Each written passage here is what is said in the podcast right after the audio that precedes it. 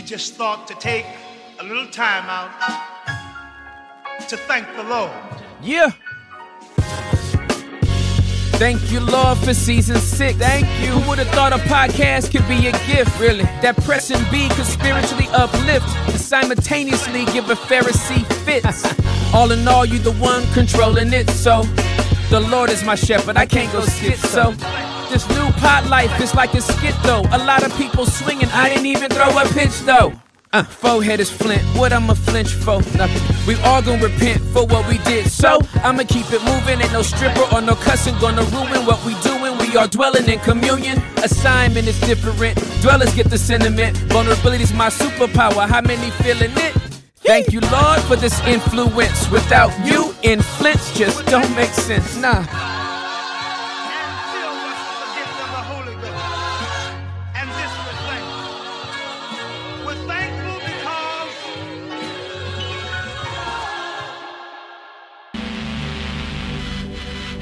If you've got a problem, who's going to solve it? It isn't going to be the therapist. Evacuation orders are in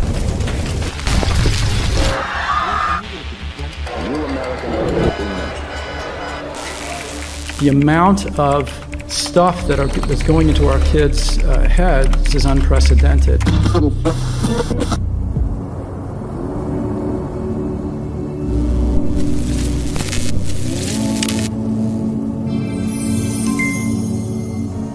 Help you reset your life. What's up, everybody? I am so excited to introduce to you the new course, Master Reset.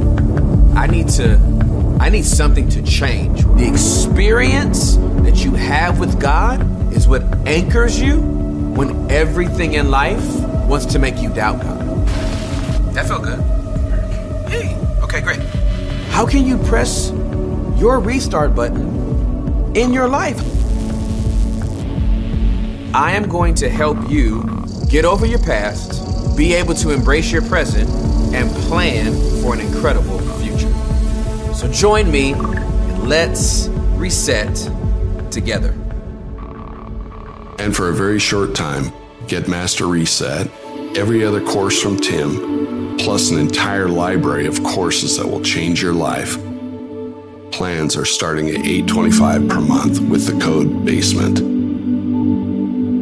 Click on the link in the description or go to tomeapp.com and sign up today. Welcome to the basement, ladies and gentlemen. I am your host, Tim Ross. I love you guys so much. I hope you're all doing well.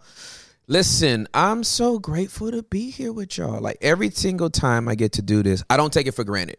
Life is short. Let me just start off and say life is absolutely short. And as a result, we need to thank him for every single day that we have. And so, whether you're having a good day or a bad day today, whether you find yourself at the top of the mountain or at the bottom of the valley, please know that this is a safe place and we are here with you. We are here for you. And we're bringing this to you. Shout out to Press B. Shout out to my dwellers. Shout out to my promoters. Thank you so much for your support on YouTube. Hey, and all of you generous people, generous, why'd I say it like that? Generous, generous. Listen, Cash App, PayPal, y'all are some extravagant givers. Thank you for the way that you give. Thank you for the testimonies that you leave when you give. We get to see those. And so, um, I just love you guys and I thank you for your support. You literally keep us out here in these streets, okay? Um, thank you. Thank you. I want to say so much more on that. I love YouTube. However, however, sometimes YouTube don't want us to be great. Uh, but that's a different subject for a different day. Thank you guys for your support because your, your support makes it easy for us not to have to depend on anything else but the Lord. Um, with that said, hey, we got a guest today. I'm excited about the conversation I'm gonna have. Yeah with this guest. We are about to get into. I don't even know what we're getting into. I actually don't know. That's the best part. Yeah, yeah, yeah, yeah. like I'm thinking to myself, like the wonderful thing I love about this whole deal is that we don't script nothing. Mm-hmm. Right? I sit down with a guest and it's not like I got three by five cards and I'm like, so uh tell me how it was when you were seven. Heard some things about you being seven. I want to get into Like that. the the opposite of Nardwuar. Yeah, exactly. Yeah, we we just gonna get it. Yeah, exa- dude. That dude is almost clairvoyant. He scares like every person he interviews. Yeah. Like I, I don't know who He got to hire a private investigator. he has Um, to do something. He is a private fam. investigator. Yeah, That's for only- sure. Because he's he spooks people. real. Like, and I just don't have the resources to go back into your life like that, Or the time. or the time. That part as well. I'd be That's a doing a, lot. pod like every three and a half That's a months. Like, I found enough background on my guest today. I can finally do another episode. But um, yo, uh, this is one of the most creative people that I'm gonna get to know. Whoa. Um, definitely a call of God on his life. Definitely a gift on his life. Definitely on mission. Definitely on brand for the kingdom. Um, I'm excited about what your assignment is and how it's going to reach people because it takes all types to reach all types. And I'm just great. I, I'm grateful to live in a dispensation of time where um, the call of God don't mean you got to become a youth pastor tomorrow. Mm-hmm. You know what I mean? That we got to get you the, the youth pastor starter kit. It never really did. That's never really what it, was. I'm great, dude. I'm So grateful much. for that. T- As a person that was a youth evangelist and a young mm-hmm. adult pastor and a lead pastor, mm-hmm. I'm grateful to see some people that are like, I got a call of God on my life, and I love the I love the church, and what I'm called to do ain't gonna be in the church. Yeah. Like that's a beautiful thing. So, um, I want to introduce to some. I want to present to others the very gifted, very creative, very talented. Chaz Smith in the building, everybody. Let's go! Yeah. Let's get it. Let's go. Bro, I'm, I appreciate that. I'm so grateful you're here, man. Thank you for coming to my house. Thank you for having me at the. Oh, absolutely, man. Absolutely. And the outfit you chose today is Oh. just so Bro, let me shout out my homie DeBaron real quick. Oh, Grace okay. This is yeah, this is my friend makes these. Uh, What? Yes, Grace and Peace is the brand name. Okay. He just dropped a new line of like mint and lavender with tea, like along with it. Yeah, definitely go look that up. Joyce Fire. I- Grace- I, I intentionally told him like, bro, send me a fit so I can wear it on the podcast. I want people to know about this because it's fire. Stuff is Bro. and it's comfortable. I feel like I'm in pajamas. Listen, and that's the only thing I wear now. Like the on, like to dress up for me is to put on like denim. Yeah, Like I Mm-hmm. I'm in some joggers every day of my life. Grace and Peace is the name of the yeah. clothing, maybe. Mhm. Grace and Peace He's clothing. also a DJ. and a d- okay. Yeah, dude's just he's dope. Grace and Peace apparel. Let's go. Yeah, Let's go. All right, let's make sure we get a link in there. Sure. Um, Click the description. Down, huh? Down Click below. the yeah, yeah, down I, I do the below. YouTube thing a little bit. Yeah, yeah. Click the description. Oh, and it ain't corny either. For real, it's fire. Oh, he got dope stuff. Hey, I'm gonna say something, and I know this is, you know, I I be getting blasted for everything I say pretty much now. So I'm I'm out since I'm out here. Um, I can't. I I. I know everybody's trying to do their best. Let, let me let me put out this little disclaimer. I know everybody trying to do their best. But some of these clothing brands, um, especially Christian clothing clothing brands, some of it comes off so corny. Like it's like if I can't wear that, don't be mad if you send me something and I don't wear it. Yeah, if you're making clothes, they should be They should be dope. cool to wear. They should be cool to wear. Okay, wait a minute. I love talking about this. This is something I talk about with my friends a little bit. Matter of fact, uh, me and my friend Chase, we came who I came over with. Yep. We were just talking about this in the car. The first mention of the Holy Spirit, like really dwelling and moving through somebody, was with clothing makers and artists in Exodus. Like, Absolutely about, correct. Like stitching all the clothing, Yeah, bro. with the ornaments. Yeah, and yeah, like, yeah. And, and, and and making of the tabernacle, Yeah. Bezalel and Holiab. right. That's Like, what I call Sam and Hector. Creation is beautiful. It is, bro. Be a beautiful. it should be a beautiful thing. It should be attractive, right? Right. So, oh, if we gonna nerd out on that, ain't go. too many, ain't too many creatives come in here talking about the Book of Exodus. So this has already blessed my whole Old life. Testament is so fire. It bro. is, bro. No, it is. Like so. Oh. So it's I, I that's vivid for me. That's vivid imagery for me. Seeing that, Mm-hmm. um, And then also Solomon's temple Mm-hmm. is so dope. And his palace is so dope. And it, the Lord like instructed him to make it, knowing it was going to be destroyed anyway. Which is, and he still chose to dwell in there. Absolutely. and gave him very pristine, specific. That's exactly right. For how to build it. That's Like, exactly right. creation. What we create should be a reflection of how beautiful it is that God created us and how He. Yeah, It should be love it. attractive not only to believers, mm-hmm. but unbelievers as well. Mm-hmm. Sheba came from a far off land. Mm-hmm. And when she saw what she was told about, she said, she got weak. These jokers didn't even get close. She got weak. That she said the half had not been told to me. Yeah. They didn't even get up to 50% of how dope all this is. Mm-hmm. How blessed your servants must be. Look how they're dressed every single day. Like that's that's how like we should make this look good. Mm-hmm. We shouldn't be walking around like no cornballs Yeah. Talking about I love Jesus. Hold on. Is that the link? Is that the right link? I just want to make sure. It better be. I don't think that's the one. I saw a glimpse real quick. I'll make sure. That ain't it? That ain't it. Let me. Let me hold up. Let me pull it up real quick. Oh man. Well, I'm, make I'm grateful I didn't like actually say what the link was because then y'all would have went. Well, this stuff ain't corny either though. So whoever this person is. On IG. Oh, it's on IG. Yeah, he has. A, I think he has a. He has a website too for sure. Th- This is this is the most. I- I love this pod already because this is exactly how we doing it. Everybody on Spotify and Apple are like, would, would, would y'all So- please get back to I a turn it? I, well, like, Yeah, what is that? It, it, it, great, autofocus. Grace underscore and Boom. There it is. I turned Boom. the brightness down a little bit. Kind of boom. Yeah. Okay, and then gracepeace.xyz. Mm-hmm. All right, Grace cool. and peace. XYZ. All right, grace and peace. Dot, ooh, It's tough. oh, this is even better. Yeah. I'm so sorry. I just compared grace and pieces. Well, they. So bad. No, this this this mint and lavender drop is yes, sir. pretty. Smooth.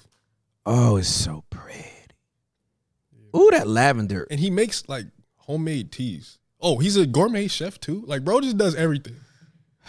It's super dope. Listen. I I, I really have bro. I, I really have a problem with multi-talented people. I be telling them, "Hey man, why don't you just pick one?" Hold up, but wait, you said you were you did stand up, battle rap, preaching, you got a podcast. Yeah, I, Father. I, am still just talking, bro. I'm just talking. No, I'm just talking. Uh, it's just all different modes of talking. But I ain't a singer. You know what I'm saying? I don't also make beats and DJ and can make money. And then I do have a clothing line, and I dropped. You, you know, you, you know, we was in Paris last week. That's you know, we didn't tape because we was in Paris for Fashion Week. Nah, I don't be doing that. Uh, okay. I just talk. Okay. And so it's within the same stream, but when the dudes can like stop talking and then like go make a beat Uh-huh. and it's fire, and then leave from making a track and then go like I don't know, sign a book deal, for, Cook a cook a creme brulee. cook a. See that? See what are you doing? Like like, when you start flambeing eggs, you know what I mean? On just a random Tuesday, like hey man, I just felt That's like no, having- that's literally what he does. yeah. Straight up. That's like I'll be in his house. Why are you making Indian curry with like fresh sam- samosas? and he just he he just He just be doing it. it's just I'm bored. Today's Friday, and I just felt like. It's like I don't know. tiki masala with a with a red wine with Prime rib. with with grapes that I crushed with my own feet. oh, it's dope. All right, so Chaz, holla at us. Tell us where you're from, Where I'm from. how you grew up. Yeah. I'm interested in all that kind of stuff, man. Yeah, it gives man. me it gives me context to the person you are now. hmm Yeah. So I grew up uh, with two really great parents. Uh, I grew up very like materialistically fortunate, That's beautiful. financially blessed. My parents worked really hard for it. I grew up in New Jersey. Yep. Uh, my dad played in the NBA for ten years. oh wow. He uh, drafted to Philly. Mm-hmm. Got traded to the Clippers on draft night, Mhm. and played with the Knicks uh, for like in their like glory years. Mm-hmm. Yeah, yeah, yeah, yeah, yeah. And then um, finished with the Spurs. Uh, his name's Charles Smith. Yeah. My mom, Lisa Smith. Um, she was the first BET's first live talk show host on Teen Summit back in the early '90s. Did you ever watch that? Of course I did. Are you kidding me? Early '90s. That's Yeah. my. That's that's. I was a teenager. Yeah. So she Yo, was, she this was is like crazy. booking the guests and producing it, and doing the script and everything. Yeah. She got, she got the job when she was 21. No, is that's fire. It's- Did she go to college? She did. She Wow, graduated from f- she graduated from Temple. That's amazing, bro. Did she graduate early? She uh no, not early. She just started early. Okay. She did all four years. Yeah, yeah, yeah. Um, she was just so focused. That's Uh, amazing, man. And got it right out of college. That's right the of college, dream. man. Like within a few months after she was in DC, wow. it was it was wow. Wow, So, bro. Yeah, my uh, parents are just were able to accomplish a lot in their careers. I got one older brother with a different mom. He and then uh yeah, he lives in Phoenix now with his wife and son. Just turned one.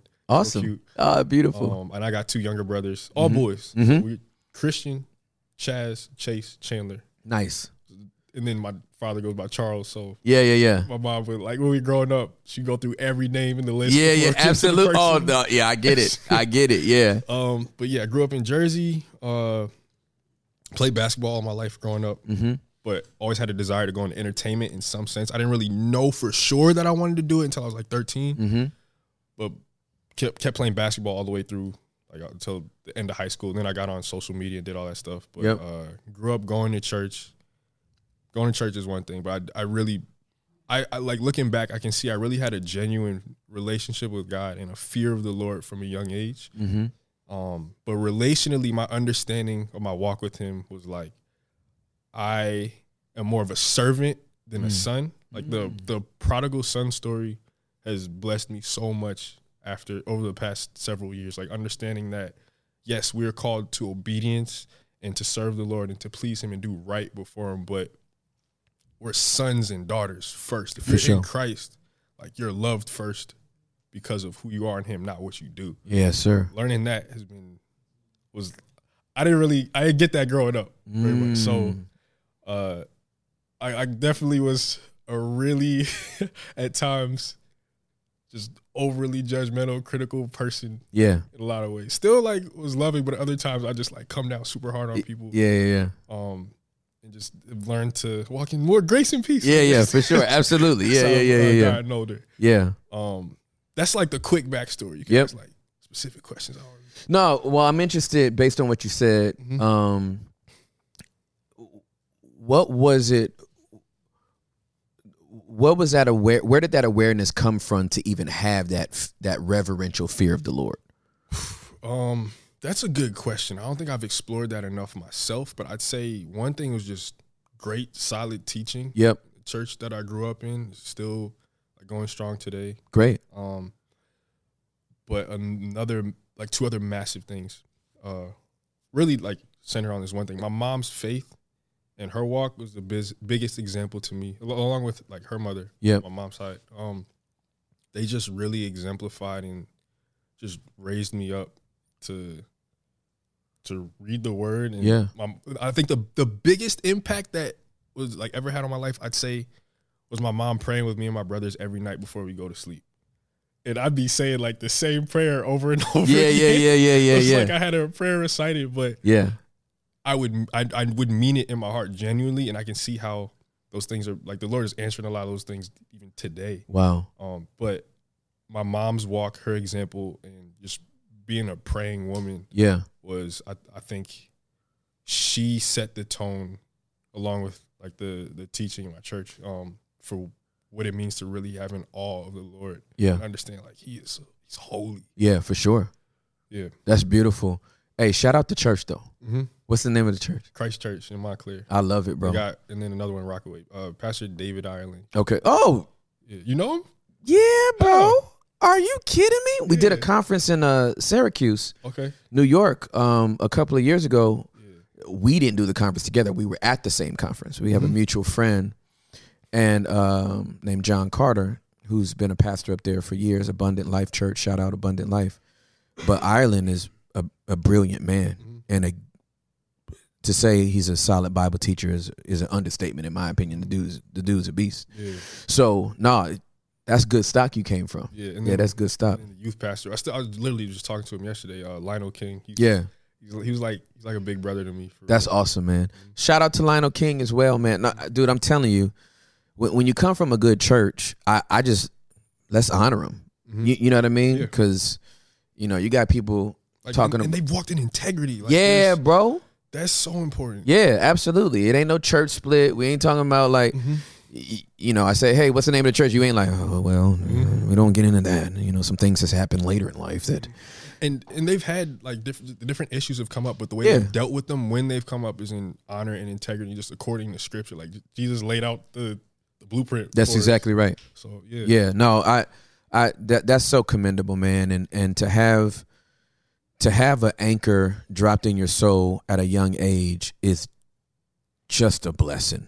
Like, my mom and my dad were, I mean, I I basically got the Pentecostal version of the Huxtables. Those are my parents. My my mom and my dad are a spirit filled Cliff and Claire Huxtable. That's who they are. Like That's that's real. That's real talk.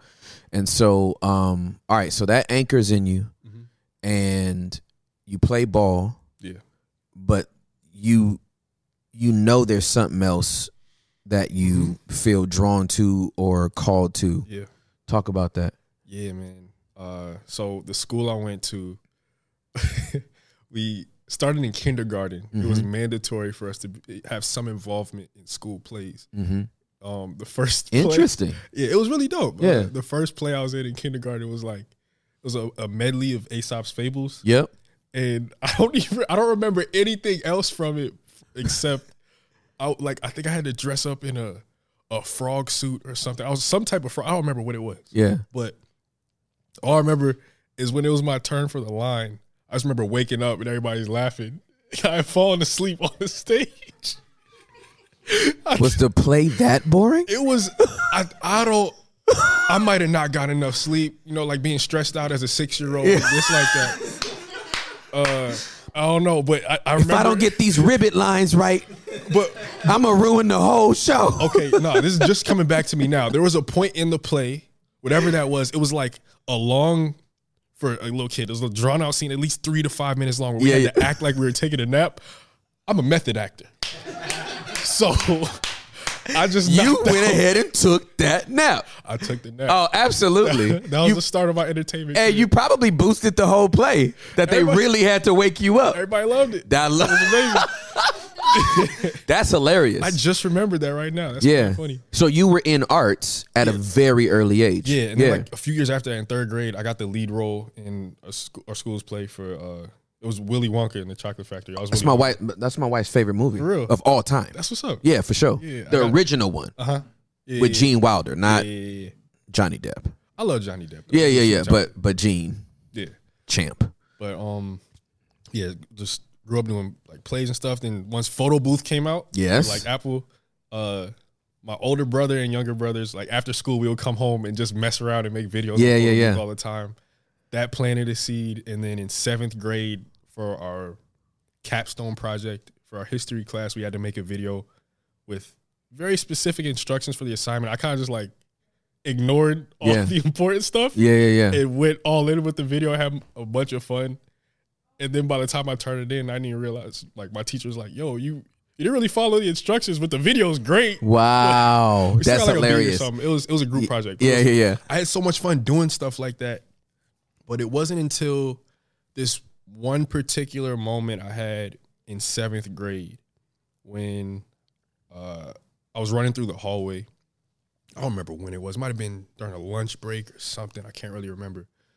But in the hallway, there was lockers on both sides. Lockers on both sides, and um, between some of the lockers, there were like these nooks where you could sit down and just chill, do homework, talk to friends, whatever and it was just me in the hallway and I saw this one girl sitting down by herself with her head down. I ran past her. I knew her. We weren't really like close friends, but I knew her well enough to to recognize like, okay, she's not doing okay. And I paused for a second and decided to go back. So I was like, man, if I, if I was in that situation, I probably want somebody to talk to me. Yeah. Sat down and asked her what was wrong. And she goes, uh, nothing. And I'm like, stop the cap. You, Right, you know- right, right, you know right, something's wrong. right, right, right. You look depressed. Yeah. And so um, I just told her like, hey, if you uh, clearly something's wrong, if you want to share, I'm here. You don't have to, but I'd love to hear anything that you want to share. She took a breath and started opening up to me about all this stuff that she was going through. Again, I grew up very privileged, Yeah, yeah, for sure. a really stable home. Yeah. Um, both parents very loving. Like didn't really have much to worry about Yeah, at all. for sure. Um, so she started talking to me about how she was dealing with depression, issues with her parents, I think maybe even self harm, something like that. I'm just like, whoa, I didn't even know people go through stuff like this. This Wow. is just new to me. Yeah. And so, like, just something just welled up in me where I just shared, I, like, I made her laugh. I gave the best advice I could as a 12, 13 year old kid Yeah. and um, talked about the Lord with her. And after, like, within a couple minutes, she's like getting up all joyful and like her whole mindset shifted and she's like skipping off. I'm like, yo, what? What did I just do? I don't know what that was, but whatever it was, I want to do it for the rest of my life. Wow. And so, like, being able to have conversations with people, make them smile, make them laugh, and ultimately point them to Jesus. And I didn't know what practical form that would take. Yep. But I started praying about it. I literally um, started like asking the Lord to just do this through me in some way um, from that age. All right, so let's slow down. Yeah. What the what? what is happening? What I, I, remember 13. This wasn't 13 for me. I remember being 13 years old, Chaz. Uh, and I don't remember running down the hall being so self aware and attuned to the plight of others that I'm moonwalking back and going, hey, your countenance is falling. How may I assist you today? What the what? Yeah. And again, good teaching, man. The scripture that had come to mind in that moment was, I think, Second Corinthians two or Second Corinthians six, um, talking about comforting others Yep. with the comforted comfort that we've been comforted with. I'm like, I'm really comfortable doing it right now. Like again, I don't have much to worry about. Like I can Galatians says, care about other people's burdens. You know, um, Hey, yo, Pastor David and Pastor Lionel. bro, they're on point. Hey, They were on point. salute. You got a disciple right here, fam. This dude right here, though. That's dope, bro. Yeah. At 13? Yeah. And um that was that was like what was compelling me to just want to help in that moment. Um just simple practical love, Yeah. you know? And uh it ended up turning into much more. Yeah. All right. So you pray that prayer at 13. Mhm. What is it supposed to look like? Wh- When do you start seeing that shape up? Yeah. Oh, when did I start noticing it? Yeah, It yeah. was I started I didn't start noticing it until after it started to shape up. I'd say when I was 18, finishing my senior season of basketball, Mm-hmm. um, I ended up I was at a I was at one school for the first two and a half years of high school and then transferred to another one that was like nationally ranked in basketball. I didn't really get much play at all. But I was on the team. You was on the team, though. I was on the team. You I was on the there. team. I was there. Yeah. So uh, I was there. I was hey, I was going hard in practice. yeah. I was I was I was warming Hey, you don't have to get ready if you stay ready. For sure. Absolutely. Yeah. Um, but I I transferred there because over my time playing basketball in middle school, AAU, high school, I kept coming to these moments where I just was like, I don't want to play anymore. Mm. And I tell my dad, and he he really wanted me to play, obviously, because you know he took that path. He wanted me to go into entrepreneurship like him and all this stuff. And so I was doing that to just please him because he really wanted me to. But there kept com- I kept coming to these points where I was like, I just I don't desire this. Is it because I'm not I don't have enough work ethic? Is it mm. because I'm not good enough yet? And so I transferred to this other school because I thought like, oh, if I go to this school with greater competition, then that'll make me better. And maybe if I'm better, then I'm gonna enjoy playing it. By the end of the, I transferred halfway through my junior year. By the end of the junior year, I was like, nah, I'm, I don't. I just don't want to do this. I'm done. I don't want it. This ain't my want life. I, I'm not. Nah, I'm not. And then to think like going to play in college, it is a full time job. Mm. It is for sure. school. Yeah, it is. Absolutely correct. So I made the decision like, all right, I transferred here. I'm not gonna quit. I'm gonna at least finish out my senior year. Mm-hmm. Yeah, for there was- sure. There were so many. There were very few moments where I really enjoyed being on the team. I'm Yep. being honest. Yep. But I was like, nah, I'm not gonna back out now. And so by the end of my senior year, I was so beyond done. Yep. I have this conversation with my dad. I'm like, I remember we were in the car. we were in the car driving home. I remember the highway we were on, the exact part of the highway when I said it. You remember the mile marker Yes, that you had just I, rem-? I remember the exit like vividly. Yeah, yeah, yeah. And I turned to him. I was like, "Hey, uh, I don't want to play basketball in college." And he was he was not happy with that. Yeah, yeah, yeah, for sure. Not happy with it. Yeah. Uh, Because how many years did he play in the league? ten. Yeah, he played a whole decade. Yeah, for Yeah. sure. He was he was out there for real. Yeah, for sure. Um. He's So a baller too. he he was he started on every team Yeah. he was with. It Yeah. was crazy. Yeah, absolutely. Most most dudes play for like what three four years. Yeah, for out. sure. And they out. Absolutely. Yeah. Um.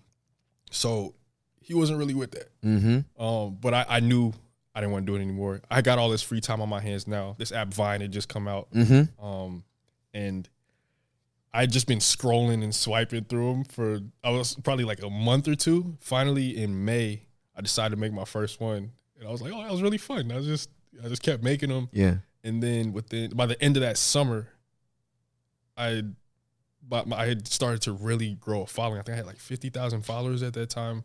I On made this- Vine back then? Yeah, Sheesh. I, I made this one video uh, where I was screaming about watermelon. I wasn't thinking about it at the time. I didn't think it was gonna blow up. I definitely wasn't thinking about any implications about a black man screaming about watermelon. um, but people loved it, Uh-huh. and it just like took off. People still like quote it today. Wow. Uh, it was that was like the start of it. I was Yeah, not yeah. so I wasn't in my mind. I wanted to go in entertainment to go deeper with people, not Yeah, yeah, just yeah. make them laugh in Yep. six and a half seconds. Right, right, right, for sure. So looking back after that was going into college when I started on Vine, and it trickled over into Instagram, YouTube, and then TikTok after that. But it wasn't until after I graduated four years later, after I got on Vine, I was like, "Yo, you, you're answering this prayer. Like I mm. have a platform to really be able to, you know, speak to people about you. Yeah. Um, not that a follower count determines the, whether you can speak to somebody about the Lord and share the gospel, but However, yeah, it does mean you have a certain amount of people's attention. right, exactly. Yeah, some people there there's so many people that like they think they try to dismiss a following, Mhm. right? Like it ain't all about followers. Mhm. That's because you ain't got none, right? The per, the people that say that is because they ain't got nobody following them. Right? It ain't all about numbers. I'm out here speaking the truth. Well, only 11 people want to hear your version of it. Maybe the packaging is wrong. Maybe your tone is wrong, right? Right? So, because I agree, like it ain't all about the follower count, mm-hmm. and the follower count actually says something. Mm-hmm. That's just not a number. Those numbers have names. Those names have souls. Mm-hmm. Those souls are paying attention for, to your content for a reason. Mm-hmm. What are you actually delivering Right. to them? So he he was showing you through that following Yeah. that you had that you had influence. Right. Yeah. And it's crazy because I was literally just making people laugh, but there were times where, and I would, I would like sprinkle the gospel in there at times as well, but there are certain points where I, I've, I've, for a while, I was struggling with the idea that laughter is enough. Mm. Um, I think for certain people, you can think of it like a like on a spectrum. Maybe somebody's calling is to be eighty percent gospel and twenty percent comedy. Other people's twenty percent gospel, eighty percent comedy, and there's you know just yeah just different callings. Yeah. Um, for the longest time, I was questioning whether there was any value in making people laugh at all, mm-hmm. but I didn't realize like until later, I'm sharing the joy of the Lord with people, and there are literally times where people would be, and I've I've heard this happen so many times where people were depressed, thinking about self harm or even ending their lives, For sure. and they come on my page and they like I've gotten DMs like, "Yo, I totally decided not to do it. Life is worth it because you made me laugh." Like, what? Yes, sir. That's just crazy to me. Absolutely. Please keep talking because Yeah. that's that's good. And what so one issue that came up from that was like a savior complex. Like, oh dang, if I'm not making people laugh, they, people gonna die. They gonna Ah. die. Like that was Yep. that was something else that was difficult. Yeah, that's pressure. Yeah, that's not coming from a place of of rest. of rest. Absolutely. Mm-hmm. That becomes work and that work gets crazy. Mm-hmm. So Proverbs 17, 22. That's the one. A cheerful heart is good medicine, Mhm. but a broken spirit saps a person's strength. Mhm. We know in King James it says, "A merry, a, a, a laughter doeth good like a medicine." Mhm. I I just think that um, I like the, I like where you went with that in terms of like focusing in on like the assignment. Mhm. Somebody asked me last week, like, do you think your podcast is gonna get more into like breaking down the Word of God and Bible study and all that kind of stuff? I was like, no, like there's already a pod for that, and there's already like a church for that. And there's already an app called YouVersion for all of that. Like I'm like the basement is is where people come to have a safe space to tell their story and to talk, right?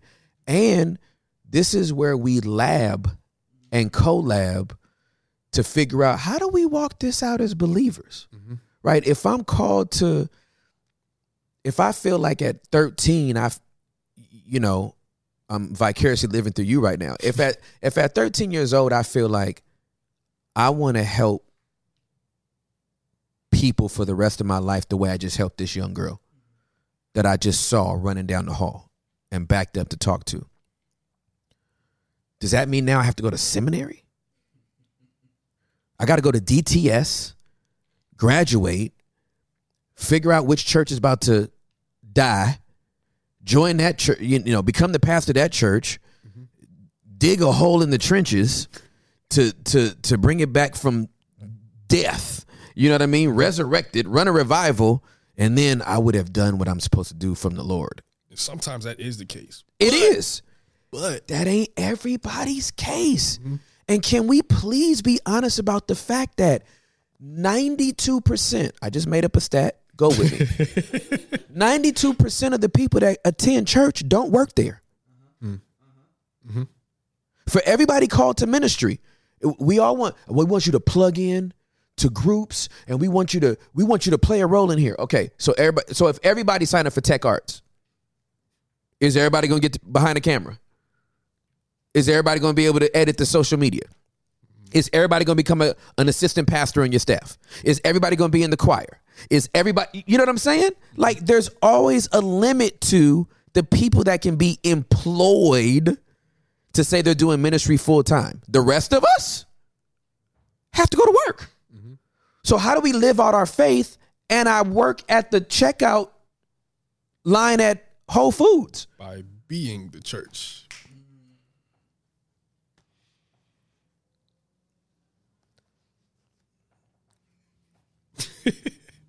I know everybody listening is like, why did it go silent?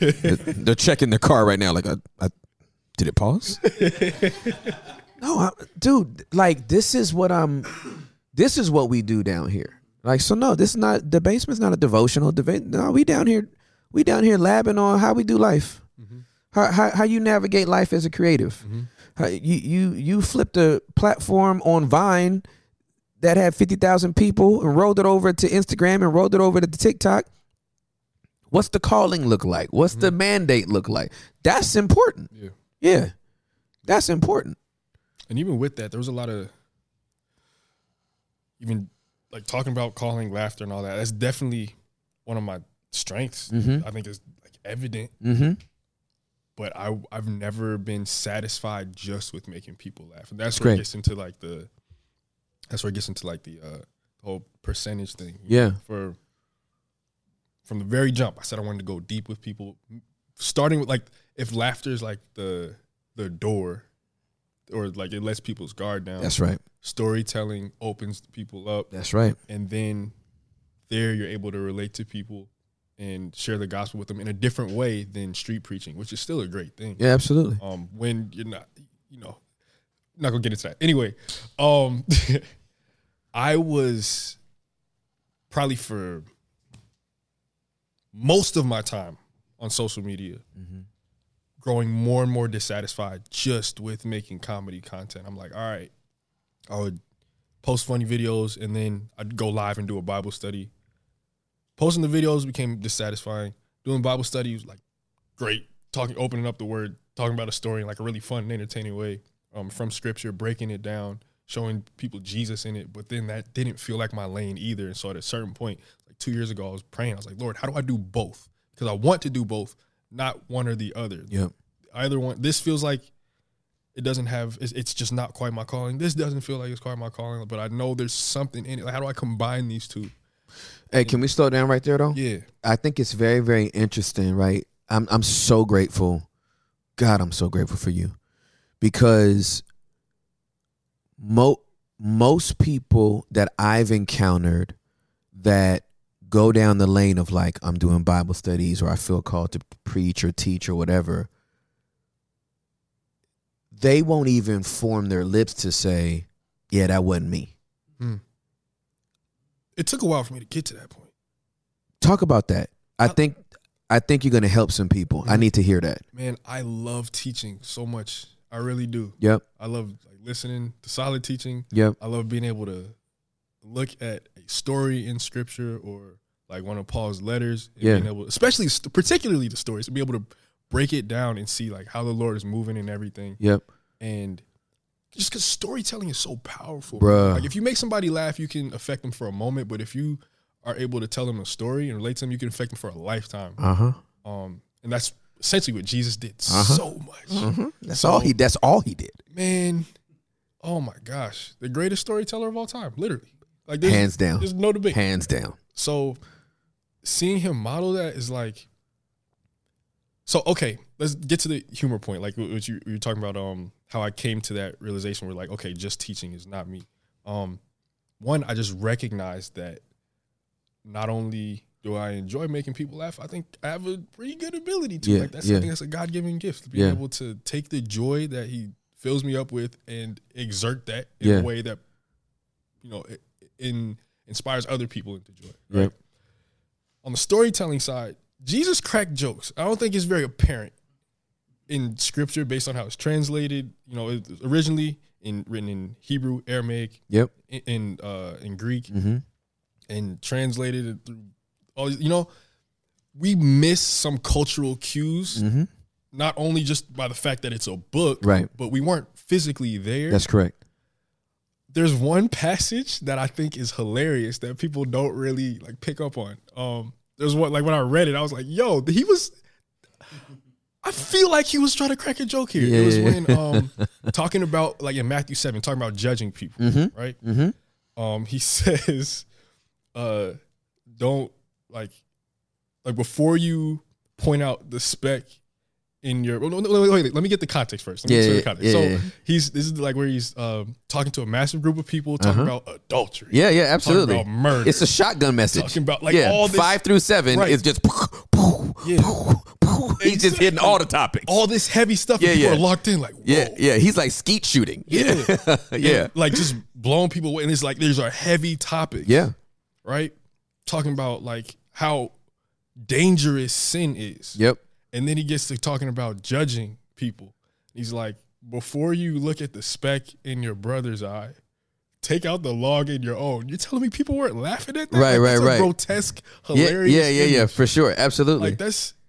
I don't think he was just saying that for shock value. yeah, yeah, yeah, absolutely. There- Your man's witty. It's yeah, and I think it's even if it wasn't a joke, I think it's possible that it could have been. Yeah, I think read in the right context. Read if you, I can imagine him saying that in a particular tone that would have had everybody cracking. Yeah, up. yeah, yeah. Especially like, and I think that's something that great comedians and storytellers are able to do. yeah, is like walk that line of like heaviness and weight, and then Levity. like going right to Yeah, yeah. comedy. Right Yeah, after. for Like, sure. That's, that's a skill, and it really keeps people drawn in. Yep. and helps them understand the message that, That- they're trying to tell. that's more. exactly right. So I fully believe Jesus had a sense of humor. Oh, for Especially sure. if we are created in the image of God. And Yeah. We all I don't know anybody who doesn't like to laugh. Yeah, If that's a part of our character and that's a good thing, Yeah. I believe God likes to laugh too. And if Yep. Jesus is the full expression of God Yep. in bodily form, Yep. in him the fullness of God was pleased to dwell, you gotta believe that Yep. this dude loved cracking jokes. oh, absolutely, Especially when he's telling stories. Like, absolutely. so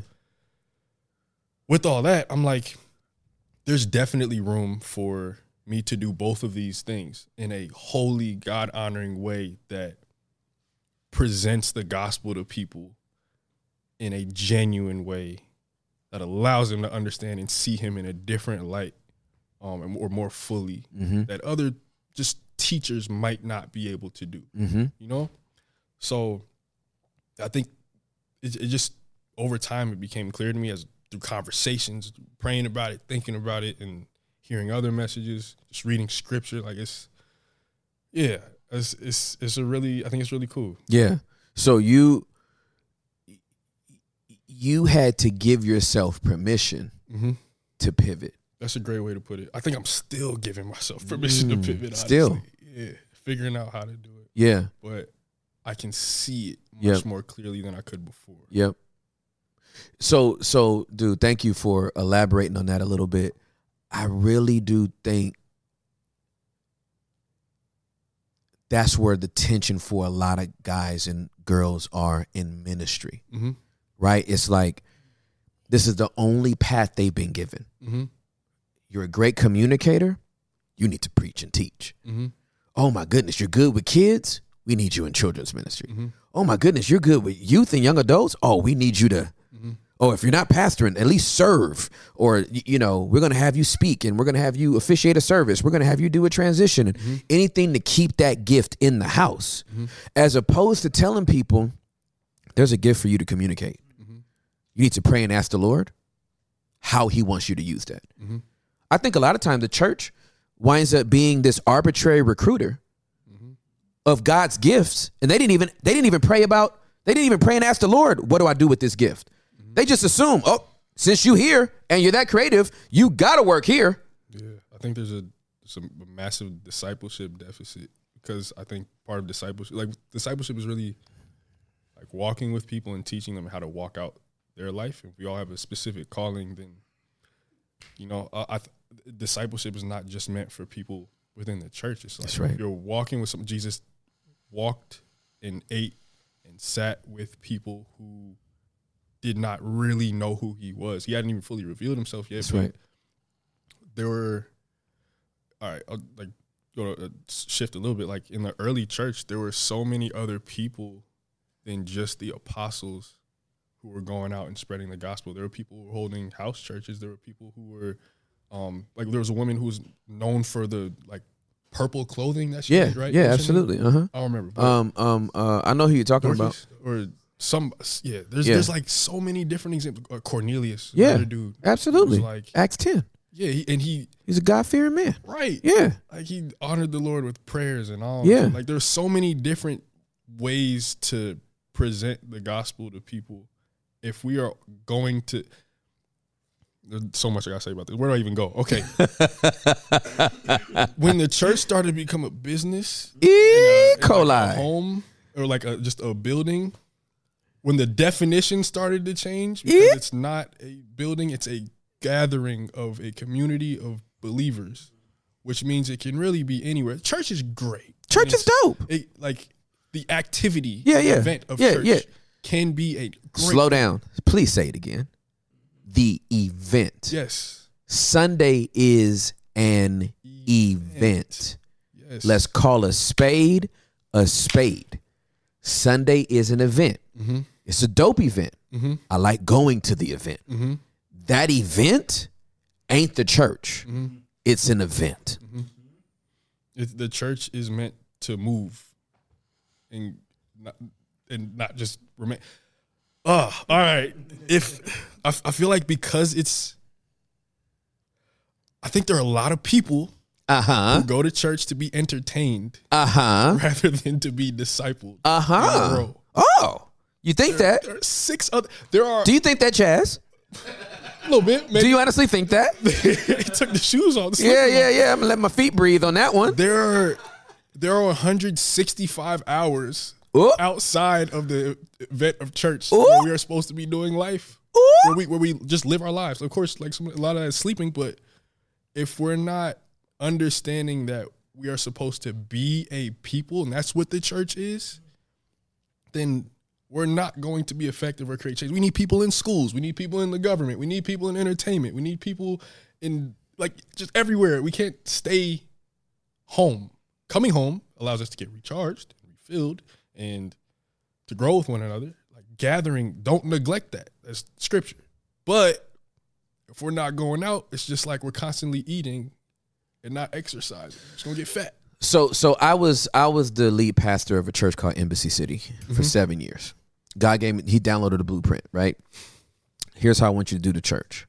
I want you uh, to call it Embassy City. I believe every church is an embassy. Ours just happened to be named Embassy, right? Mm-hmm. An embassy is a representation of a sovereign state or nation on foreign soil, mm-hmm. right? So the U.S. Embassy in China is actually the US in China, right? You are in the year of the rat, okay? and if it's Thanksgiving and you're in China walking around, you ain't gonna get a turkey, right? The moment they open the gate and you step across that US embassy, you're now in America. Guess what they're gonna be celebrating? Thanksgiving. Thanksgiving. Why? You are now still in a in China, but you ain't of it. That's what an embassy is. Mm-hmm. Then what are ambassadors? Ambassadors are the representatives mm-hmm. for that embassy. A U.S. ambassador to China that never leaves their embassy would get fired. Mm. Mm. Mm. Why? Because they're supposed to be actually outside of the embassy, establishing diplomatic relationships with the country they've been assigned to. So if they never leave the embassy, they're going to be replaced. Because their their assignment is not to be in America, in China, and only involve themselves with Americans. They need to go eat some dim sum. They need to go have a dumpling. They better learn Mandarin. Be fruitful. Because how you gonna relate if you can't speak the language? But wh- one of the things I see now, we can bounce back and forth on this for the next five and a half hours, okay? Because one of the one of the things that I see, that that has always bothered me about church is we we we try to protect people from the world mm. instead of equipping them to go be in it. Yeah. So staying here is safe. you don't want to go out there because you could wind up fornicating. Ooh, y'all be careful. It's rough out there in them streets. The gays is out there. The con- the liberals are out there. Oh my God, money is out there. God, God help if you get some money, you could you could wind up in a in a crack house. You you could wind up doing a line of coke. CBD oil is everywhere. You might. The vaping stores are popping up everywhere. You could. Oh, it's so it's so dangerous. Let's come back tomorrow, church, and and have a Bible study on Monday, and let's come back on Tuesday and have a choir rehearsal, and let's come back on Wednesday and go deeper in the Word, and on Thursday we're gonna have something for your kids, and on Friday, if it's supposed to equip people, so at Embassy City, we met on Sundays, and they asked us, "Are you gonna have any midweek stuff?" I said, "No, I ain't having nothing midweek." Go find somebody else to do it. What? Why? I thought you're not gonna. Have, do you have a midweek Bible study? Do you have something? Uh, you, Or you- start it yourself. start it yourself. Hey, I'm equipping you on Sundays. I'm not rah rahing you on Sundays. I'm like, eat this flesh, drink this blood. you know what I mean? Die on this cross. I'm equipping you on Sunday, right? Why? So you can go out and be the ambassador you're supposed to be Monday through Saturday. And then we'll re up at the event on Sunday. We'll praise God for, you know, us making it another week. You know what I'm saying? As believers, we will celebrate our King of Kings and our Lord of Lords. And then what we doing after this? We going right back out for another week, another six days to go interact with the world and actually be the body of Christ. But how can you be the body of Christ if you in church four out of seven days a week? You're gonna be too tired. Yeah, yeah. and there, I, I think there are times too, or like just seasons of intense prayer and like really getting in with your group. You know, Seasons. Like, uh, for Pentecost, they were praying for ten days straight, 120 people, Yeah. some hot, sweaty room. Yeah. upstairs, Absolutely. right. Ten days. Yeah, and then Not a hundred. yeah, in the early church, it was coming and giving everything they had to, to be with each other, eat with each other. Yeah. they were like inviting people there, and then going out getting more people, and it was it was like a constant it bro. flow. It was a flow of in and out. It was not so based on what you said, because I see everything in pictures. Based on what you said, there's a lot of churches just holding people hostage. Dang. You don't have a sermon, pastor. You have a stick 'em up. Dang. He gasped. It's a stick 'em up, and and, and, and you know and, and you know who uh you know how they disguise it. Come on, lift your hands for Jesus. Nah, Yeah, fool. you was a battle rapper for real. That was a bar. I try to tell y'all. try to tell y'all. Some people don't appreciate it, but it is what it is. But that's literally what it is. They guise the hostage takeover as lift your hands for Jesus. But basically, it should be saying this is a stick up. Your life is b- defined by what I think your life should be defined as. Hmm. So don't don't go to another movie Dang. right? This is the way you should behave during the week. This is the way you should think about culture. This is the way you should think about music. This is the way with and we don't let people just go out there just teach the Bible and then let the Holy Spirit convict people of sins. I remember being a young adult pastor and uh, there was a girl at the church who I loved dearly, had a strong prophetic gift. She was African. Strong prophetic gift and and African. So we got some aggression, right? Mixed with this uh prophetic gift that she had and uh, obviously she was sensitive, very very sensitive to the spirit and and had a strong gift of discerning spirits. Mm-hmm. And so she knew, you know, she could she just knew people wasn't living right and all this kind of stuff. Well, she came to me and she was like, I don't think you're I you know, I, I love and respect you. But basically she was correcting me. Like mm-hmm. I haven't heard you do an altar call. Hmm. And I just don't think people are getting saved. Now, mind you, the young adult ministry over that period of time had grown by like a hundred people. Mm-hmm. And she was like, But I don't hear you doing altar calls. And I was like, Do you think the altar call is the metric?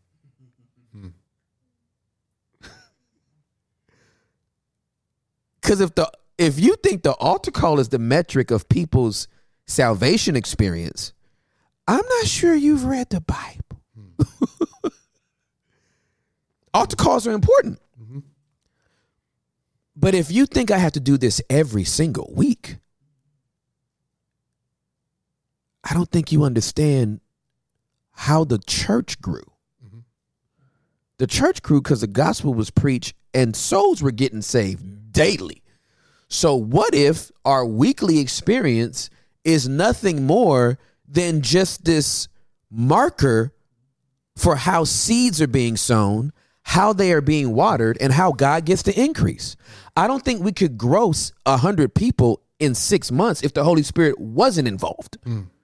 Because this show ain't transfer growth. We meet on a Friday night at 7 p.m. in Dallas. Hmm. They could be at clubs, they could be at the movies, they could be at strip clubs, they could be anywhere. They had they had a young adult ministry on a Friday night. I think God's at work here. But if you think it has to meet this metric of bow your heads, close your eyes, what is the Holy Spirit saying to you right this minute? Nah, man, I'm sowing seed, watering, and God gets the increase. And she she was kind of frustrated and she left. And then six months later, she came back and the youth group had doubled, mm. young adult ministry had doubled. And she was like, I was real judgmental mm. because I was seeing how they were acting. And I just thought they needed to get saved. Mm-hmm. And I, I, I could not even appreciate the fact that God was at work in that time and that God was working over the course of that time as opposed to I see your behavior right now and it needs to change tonight. Get to the altar. Yeah. It don't work like that. Yeah. That's one of those things where I mentioned earlier growing up, I was like super critical of people, especially like uh I I would think that once somebody's saved, they're immediately transformed. Like leaving out the process of sanctification. There's Yeah. there's it, I think that's really hard for a lot of people to grasp. Not everybody is going to be I just have not seen every like every person like super on fire immediately Yeah. after coming to the Lord. For sure. Um, I think, yeah, that's that's like, I, th- I think the question that comes up in people's minds there, and like in, in mine as well, is like, okay, wait, well, is the do they actually have the Holy Spirit, Mm. or are they just not listening? Like, what exactly is going on here? How do Mm. Yeah. you know? Because a believer should be bearing fruit and blah blah blah. Yeah, blah. for sure. But I do think there are times, and I've like seen it, heard plenty of testimonies where like, um, one friend of mine actually, he, he said he went on this. He, he grew up in the the Baha'i belief system. Yeah, yeah, yeah, yeah. Um, and he went on this spiritual retreat, something to some mountain range. I don't know. He's up there by himself. Mm-hmm. Um, and he said that he met a missionary there, a dude who just had a conversation with him. I think the missionary, like Lord, told him to go to this spot. Not no, similar to like the old uh, Crazy. like the Ethiopian, Yeah, yeah. Philip situation. Uh-huh, uh-huh. So he meets him there, and they have a conversation. The guy talks to him about Jesus and tells him to read either the book of Matthew or John, and he had started to believe in that moment. He'd even say he like started to turn away from the Baha'i faith at that point. point, and he was like, "Oh, hold on, maybe Jesus is real." But it took him like three years for him to stop sleeping with his girlfriend, Yeah. move out, break up with her, Yeah. um stop doing X, Y, and Z. There's like I think that is not the full expression of grace, but that's part of where God's grace comes in. Oh, absolutely His kindness leads us to repentance. That's it's right. not just like always a one single 180 degree turn. There's Right. like a turning that happens. Of course, the Lord wants us to turn as soon as we can to hear Yeah. the gospel, receive Yeah. it. Like that's absolutely Yeah, for sure. but some people's hearts just need to be softened and I- minds need to be renewed Absolutely time. correct. Yeah, I, you, you know, you think about the the disciples that were handpicked by Jesus. Mhm. You follow me. Mhm. He teaches them over three and a half years. Mhm. They don't even get it till after he dies and comes back. Right. Like, oh, is that what you meant? Like, what? Mhm. Like, I, okay, Jesus, you got Jesus in the flesh. Mhm. Like, you're walking with him every day. Peter still denies him. Yeah. Thomas still doubts. you know what I mean? John, who is the beloved and who we think, oh, he's the sweetest of them all because he actually laid on Jesus' chest. This dude was judgmental. Mm. Hey, there's some there's some dude healing in your name, but he ain't with us. John, mm. do you actually think everybody got to be with us?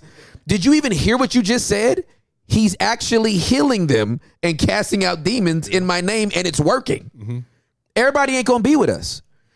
Well, that just broke up tribalism and denomination right there. Everybody ain't got to believe like you for the Lord to be moving through them.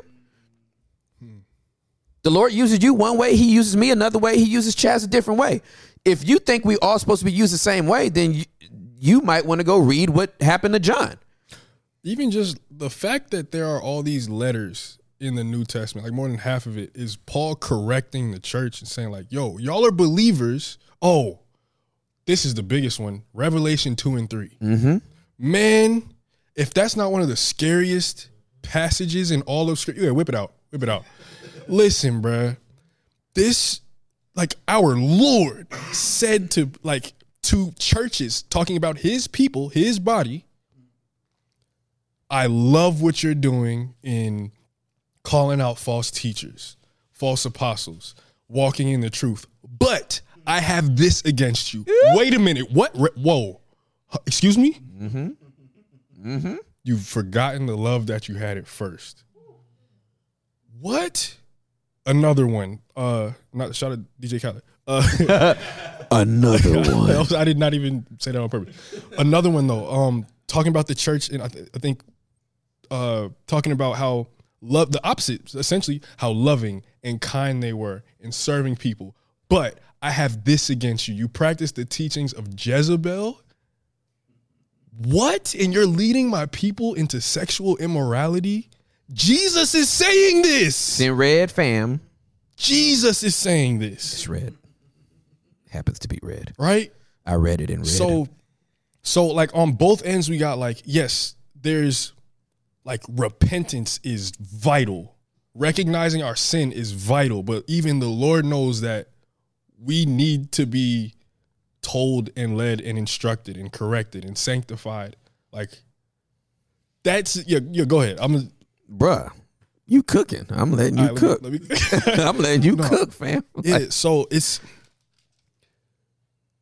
I think if Jesus if if if we did not need to have grace for repentance and for turning and for sanctification, then we never would have gotten that message from him because he would have been like, "Nope, you're not mine." That's right. That's right. It's big facts. All right, so let me read this because it's just it just it's note it's noteworthy to read. This is Revelations chapter number two. I'm gonna start from the first verse, reading from the New Living Translation. Uh, write this letter to the angel of the church in Ephesus. This is the message from the one who holds the seven stars in his right hand, the one who walks among the seven gold lampstands.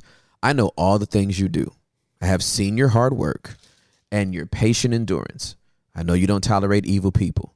You have examined the claims of those who say they are apostles but are not.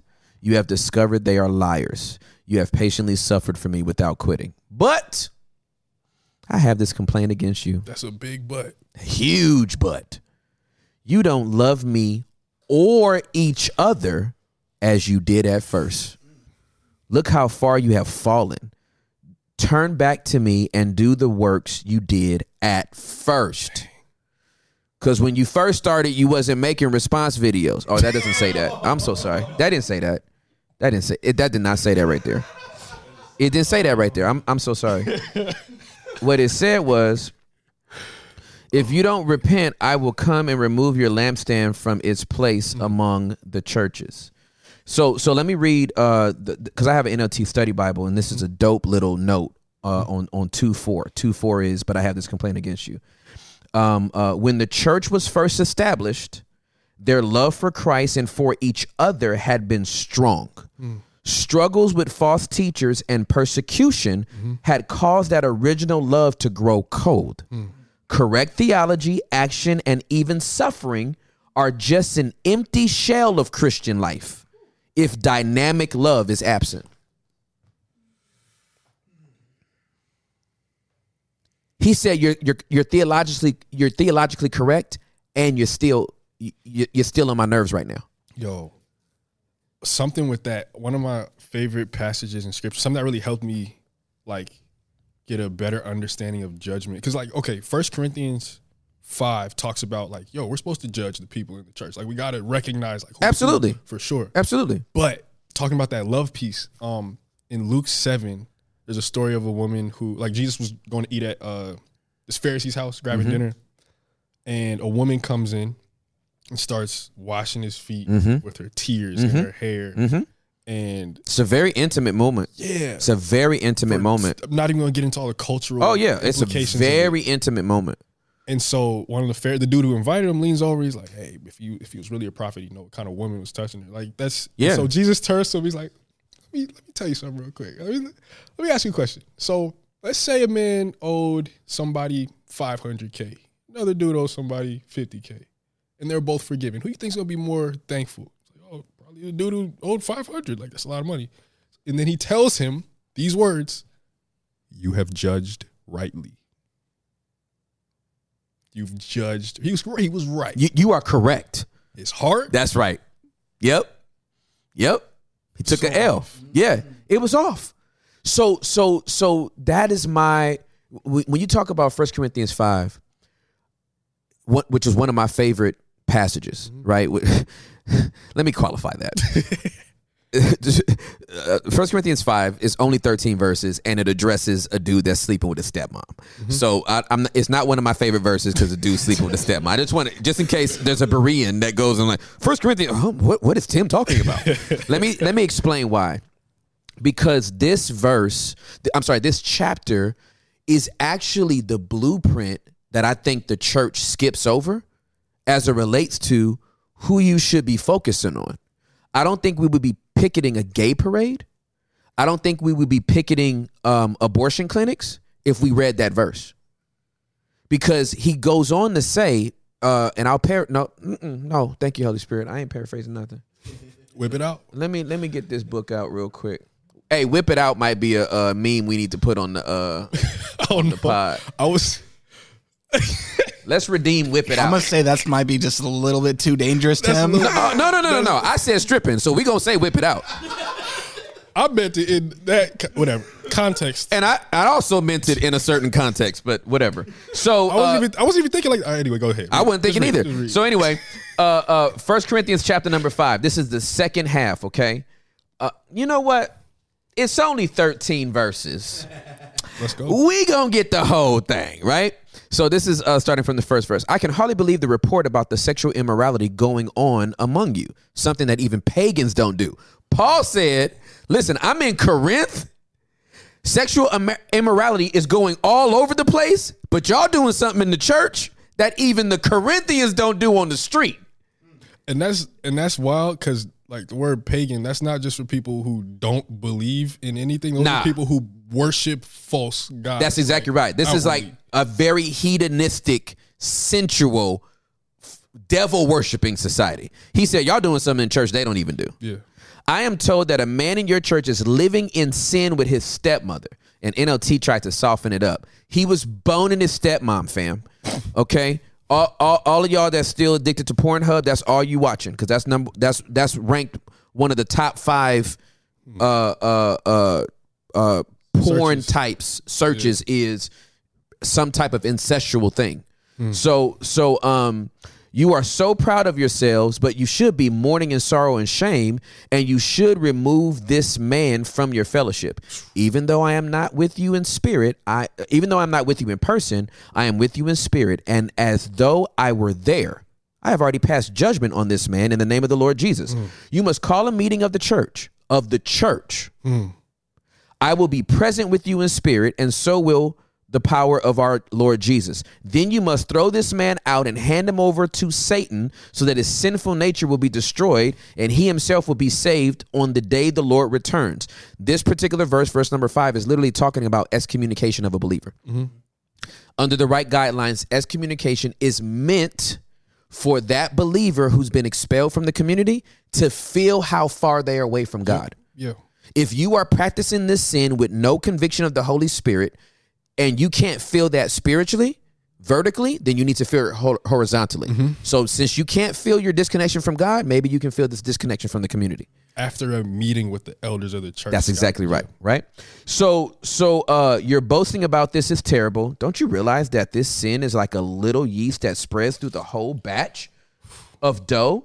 Get rid of the old yeast by removing the wicked person from among you, then you will be like a fresh batch of dough made without yeast, which is what you really are. Christ, our Passover lamb, has been sacrificed for us. So let us celebrate the festival not with the old bread of wickedness and evil, but with the new bread of sincerity and truth. Now, the nerd in me. Ooh, child, the nerd in me wants to deal with this whole unleavened bread thing because the Holy Spirit gave me a revelation on it, and I'll talk about it later. Verse 9 through 13 Yep. is about to cook. Mm-hmm. You have been warned. When I wrote you before, I told you not to associate with people who indulge in sexual sin. But I wasn't talking about unbelievers who indulge in sexual sin or are greedy or cheat people or worship idols. You would have to leave this whole world. What were we talking about earlier? We would have to leave the world to avoid people like that. Paul said, when I told you to stay away from people that are involved in this behavior, you think I was talking about people that don't go to the church?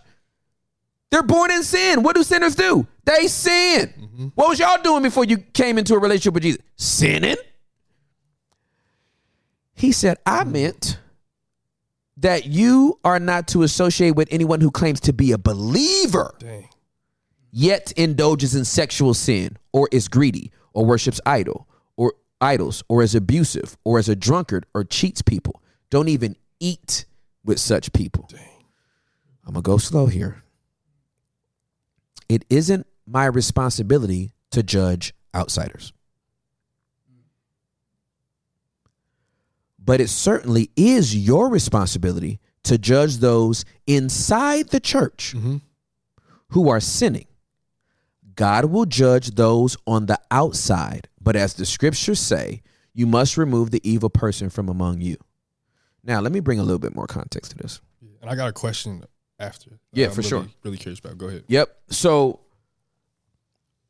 when he says it's not our judge, our job to judge outsiders, but it is your job to judge those inside the church. Well, whose church? The one you're a part of the community of. Because what you can't do is judge all churches. Because you're not a part of their community, nor do you have the relational equity to even speak to them. So, what Paul is saying is every church community needs to be governing those that are in their community. Why? You know who's in your community. Now, why you may have a larger church and may not know the goings on of every person that is in the church, if you find out, it is your assignment to go address the person that is in the practicing sin Mm-hmm. that they're trying to keep secret. But what do we do? What, what do we see a lot of the church do? Try to correct the actions of unbelievers and got a whole whorehouse inside their church that they haven't even checked. Mhm. That's crazy to me. You haven't told your worship leader to sit down. Mm. He done bone the whole soprano section. Dang. But you want to go pray at the Capitol. Okay. I'm just trying to figure out where the priorities are. So the question with that I have is, after reading this chapter, and then after talking about what we were talking about before with like process, Mm-hmm. where do those two meet in unison? Because, like, if we are called and responsible for judging the people in our community, Mm-hmm. seeing that we're all walking in um, holiness, and purity, and righteousness, but then there's a lot of people who are, I guess we could say, in process. Yeah. I don't even know if I really like that phrase. Yeah, understood. But yeah, I think you understand where I'm getting at. Like, how does if there's anything I said that was untrue in that, like, let me know. But no, no, no. like, absolutely not. Like, I'm I'm just like after reading this, I'm trying to figure out like, okay, how do I think the passage says enough, I guess, but how do we handle it when there are people who are genuinely believers but are not just walking in full convictions? Is it just is, is it just like there are a lot of people that we need to excommunicate or Well, well, well, I think there's a difference between struggling with something and outright practicing something with no repentance, mm-hmm. right? So, if some, I was a young adult pastor for four years, right? I'm dealing with people mid 20s, horny all the time. That's what I was dealing with. The mm-hmm. majority of them are single, and I'm dealing with people that want to be married, and the majority of them have already had sexual encounters. Mm-hmm. So now they're trying to get that flesh under control after they've trained their bodies out in a different way for a very long time. Mm-hmm. Well, I can't tell you how many times I was in an office with a male or a female and they're crying, Pastor, I fell. Mm-hmm. And I let my boyfriend spend the night, and one thing led to another. And the next thing you know, and I always tell them, one thing don't lead to another, and ain't no next thing you know. A mm-hmm. penis went in a vagina. Mm-hmm. That that's that. You can get next thing you know, you can get shot. But the next thing you know, you can't be having sex. Mm-hmm. So so let's break down and slow down. How did you put yourself in this situation? Right now, that's conviction of a person. They came to me. I didn't find out about it. They they came to me. Whereas I have other situations where I might have a person in leadership and I find out, yo, you have been knowingly having sex with this person and you have no conviction about it. Mm-hmm. I find out about it. I don't find out about it first. You don't come to me. I find out about it. It's out there. yeah. I got to deal with you in a certain way. I got to sit you down and I got to ask myself, I got to ask you the question is this something you're struggling with or is this just a lifestyle for you? Because if, if this is a lifestyle for you, then you need to make a decision how you want to be in this community. Because I got people that are genuinely broken over their behavior, doing the same thing you're doing, and you seem to not be convicted by it at all. Mm-hmm. So having that type of conversation and addressing them one on one, that's the way that's supposed to happen, and give them the opportunity to say, "My bad, I didn't even know how to say it. I didn't even know how to deal with the situation." But as you said, you right. Or if they're gonna be like, "Yeah, nah, I'm," and mm-hmm. I think the reason why this dude got kicked out of the community mm-hmm. because when they addressed him, he was like, "I love her." Well, you got to go now, fam. You you can't be sleeping with your dad. Your dad. This is a direct violation to Leviticus 18. And we do understand that even in New Testament, all sexual immorality that is spoken by in the New Testament all goes back to Leviticus 18. Mm-hmm. A verse that we want to stay away from because of the one verse that says about homosexuality. But we never bring up bestiality and the fact that the other 17 verses is about heterosexual sex. Mm-hmm. We, we we don't like tension. Mm-hmm. And so we kind of smooth stuff over and it's like, nah, you don't get to smooth that over when it's an overt sin that becomes identified in the community, it has to be addressed. Yeah. Yeah. So, how would you or have you handled people who are not in leadership, who are coming to and being a part of the community, Mm-hmm. saying like, "Oh yeah, I'm a Christian. Mhm. Yeah, I raised my hand. I did the whole prayer thing," Mm-hmm. and just not living like it at all. Like, I feel like that gives a really clear blueprint. I just, I've not seen that modeled, probably at all Mm-hmm. in the modern American church. And I also think that's a major reason why a lot of people just don't give Jesus a chance or don't take us as believers seriously because Yep. so many people claim to be believers Yeah. are not living like it. Yeah, so so we had a situation, and this is still under this was still under my watch as lead pastor of Embassy City, where there was a guy within our community, uh, in a small group, Mm-hmm. Not in leadership, just in a small group, Mhm. and um, he was showing pictures to uh, another person in the small group, and as he was swiping through, there were several pictures of him with another guy, Mm. and so the person in the community asked him like, "Hey, um." Want to explain those pictures? And the dude was like, "Oh yeah, straight up, I'm gay." like and that's who the lord made me and and i'm single right now but um i'm i'm praying that the lord sends me a mate that's a man and i'm gonna get married and yeah this is who i am Mhm. and so it was like oh okay so that went up to the oversight over that particular group Mhm. and said hey this dude has said that this is who he is and how he is and how he wants to live his life okay cool so we had a talk. Uh, they had a talk with that individual, and the individual read up and said, "Oh yeah, for sure. Like, Hmm. um, I know I I've heard Tim's teachings. I know where he stands on this. I know where the whole church stands. But this just me. Hmm. And if this is gonna be a problem, then I'll leave. Hmm. And I'll leave quietly and gracefully. And y'all have been good in the whole nine. But no, this is directly who I am. We politely asked him to leave. And he did. We can't we're not responsible for what for for what we don't know. Mhm. we are responsible for what we do know. And I, I just think that most people we are i think church discipline has been done so poorly Yeah. that we've swung the pendulum to the other side instead of staying in the middle to the point that we don't want to do church discipline at all. Yeah. because we don't want no smoke and we don't want oh my goodness what if they i don't want them to think that we're judging them. No we shall know them by their fruits. Mm-hmm. Judgment has to do with the last day. Jesus G, god is only responsible for that right? The judgment. But when we're talking about what most people think you can't judge me only god can judge me. We're not talking about where your eternal soul is going to live forever. We are talking about fruit inspection. Yeah. and we shall know you by your fruit. And if you tell me that you are not a duck, but you walk like a duck and quack like a duck and fly south for the winter like a duck, you probably a duck.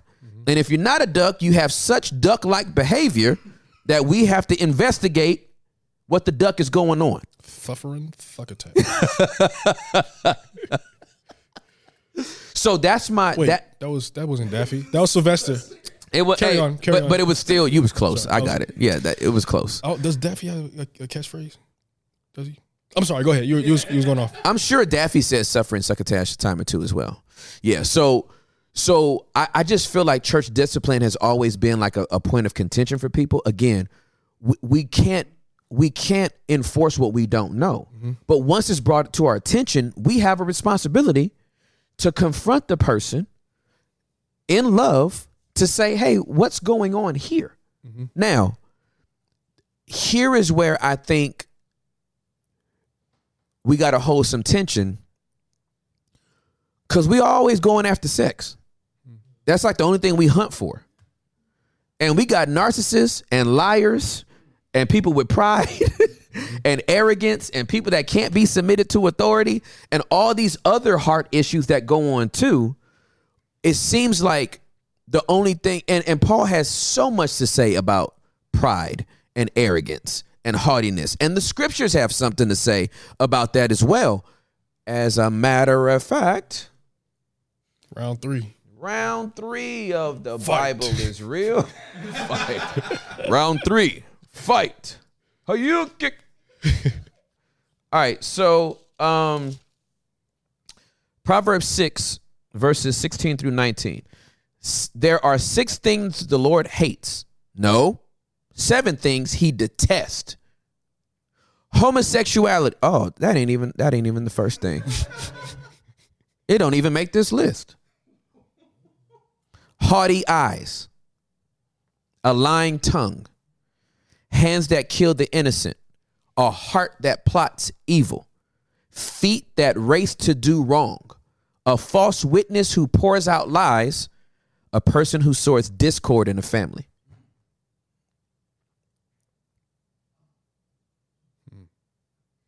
I'm gonna let that marinate real quick. Cause there's a lot of people out here, like Jesus talked about in Corinthians, uh, in uh, in Revelation, that think they're like, I need to be a deputy for Jesus. I need to go correct all the false teachers. And the Lord's like, you're actually sowing discord in my family. And you need to get back to your first love.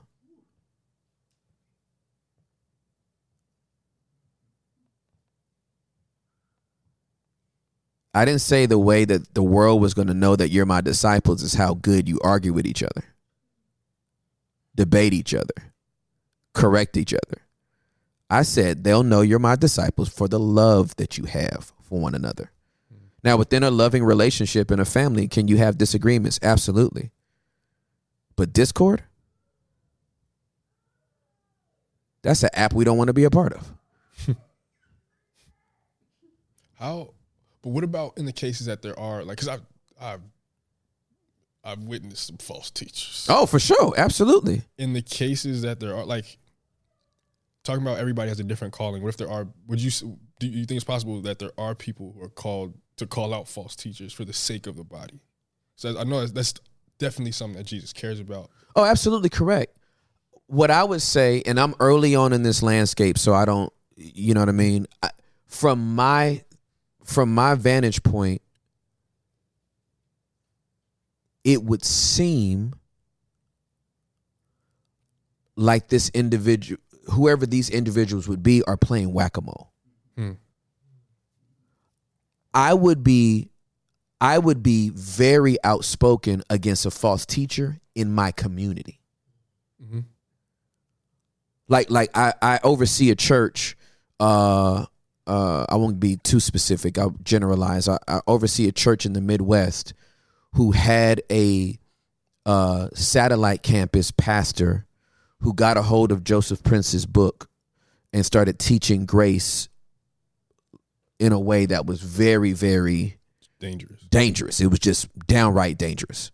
And um essentially when confronted about his teachings, um he decided to leave the church, but he split the church.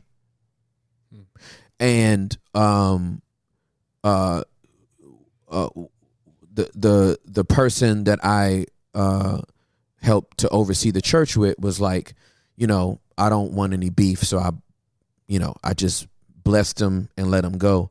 And I was like, you can't bless cancer. Hmm. Take your blessing back. Matthew 18, whatever you bound on earth shall be bound in heaven. Whatever you loose on earth shall be loosed in heaven. That ain't talking about promises of God and you know, Bentley's raining down from heaven and all this kind of stuff and name it and claim it. That that that that statement is still within the context of correcting a believer. Hmm. You already went to him privately, then you went to him, and then now it got up to the elders. Now it got up to an apostolic level. We not blessing cancer. Mm-hmm. Heaven is waiting for us to render our decision on this individual. And if we bind it, heaven binds it. And if we loose it, heaven looses it. We're not going to bless cancer. Because all p- cancer will do is metastasize, spread, and kill others. Eleven yeast. That yeast, a little leaven will leaven the whole lump. So we don't want to we don't want to do that. So as it relates to the community, because I'm all about what can you actually control, right? So a person that speaks out against a false teacher, does it stop that person from being a spa- false teacher? I mean, you can spotlight it, but are you stopping it? I think the I, I think the own the the the most effective way. I'm not saying there's no effect. Maybe highlighting helps somebody go, "Oh, I didn't know he was a false teacher until I saw this video and now I feel better." Okay, that that could be the case. I think the most practical wisdom is somebody within that particular denomination, organization, church or whatever, if there's any and then we got to get into something else. Uh, uh, I'll bring it up after I make this point. If they have any oversight or any any connection apostolically, somebody should be pulling their card and going, "Hey, you've gone too far. Take that back. Repent in front of the whole church, or, or, or whatever." Right. Outside of that, I just think it's, I think it's futile hmm. to just keep speaking at it, and it's not gonna make that person. They ain't gonna even see it. They're gonna just keep doing more. Hmm. Right. With that said, let's also acknowledge there's a lot of bastards out here. Mm-hmm. No fathers. Churches that were started and you can't be traced back to nobody. Yeah. Let's not forget that this has not changed. The law of laying on of hands. Mm-hmm. Who can you be traced back to? Mm-hmm. who sent you out here? Who commissioned you and sent you to go plant this church? A lot of these people don't have dads, mm-hmm. don't have spiritual fathers, has no, and whether it's n- denominational or non-denominational, you can't trace them back to nobody. Yeah. That's just a splinter cell. Those are dangerous. But if it's not even within my region or something that's going to influence my church, I'm not going to send out a bolo for somebody to be out on the lookout for somebody that's not even on our radar. They're not going to even get close to my community. I'm not. I'm not going to talk about somebody. I'm not going to highlight a restaurant that that serves, uh, uh, that that that that 80 people have been food poisoned by, and it ain't even in my state. Y'all don't y'all don't go to Denver and eat at Denny's because them pancakes are poisonous. Well, we live in Texas. If I find out that some that somebody's like, "Hey, Pastor, we're moving to Denver," I'm gonna be like, "Hey, Yeah. watch out for." Mm-hmm. But what I'm not gonna do is get up and preach a whole sermon about a restaurant in Denny's that has food poisoning. I think the church is in Denver should be telling they people be on the lookout. Yeah. But there's 330 million people in this country alone. Yeah. Why would I keep drawing attention to somebody that's not even in my region? So that's my thought on it. That's interesting. Um, it makes me think like in the context of Jesus talking to the churches in Revelation, social media didn't exist. Correct. So it makes me think like, does it play a role? Just the fact that people can, ah, here's that that thing again about church being an event. Like people Mhm. can be taught online. I don't know. I think it's it's a lot. I guess going by conviction is always something great. Sometimes it's practical. Like, oh, I heard. I don't really know what to think about it. Honestly, Yeah, I'm just I yeah, absolutely. Well, w- w- to to the point of revelation, though, right? Yeah. To the churches in Thyatira, Uh-huh. to the churches in Ephesus, Yeah. to the churches in. He's speaking to regions. He wasn't saying something to one church. He put the whole region on notice. Right. So to me, I'm like, hey, let let let that be kind of a guide on how you're going to address these people. Mm-hmm. Right? Like like all the Ephesians got this warning. All the people in Philippi got this warning, mm-hmm. right? Or Philadelphia. All the people in Philadelphia got this warning. I just think it's it's a and social media adds a a completely different Yeah, it makes it- it's a completely different layer. Uh-huh. But even in the social media landscape, hi- highlighting like who you think is a false teacher, right? Compared to who somebody else thinks is a false teacher, it's it's just muddy. Hmm. The landscape is just really, really muddy. Hmm.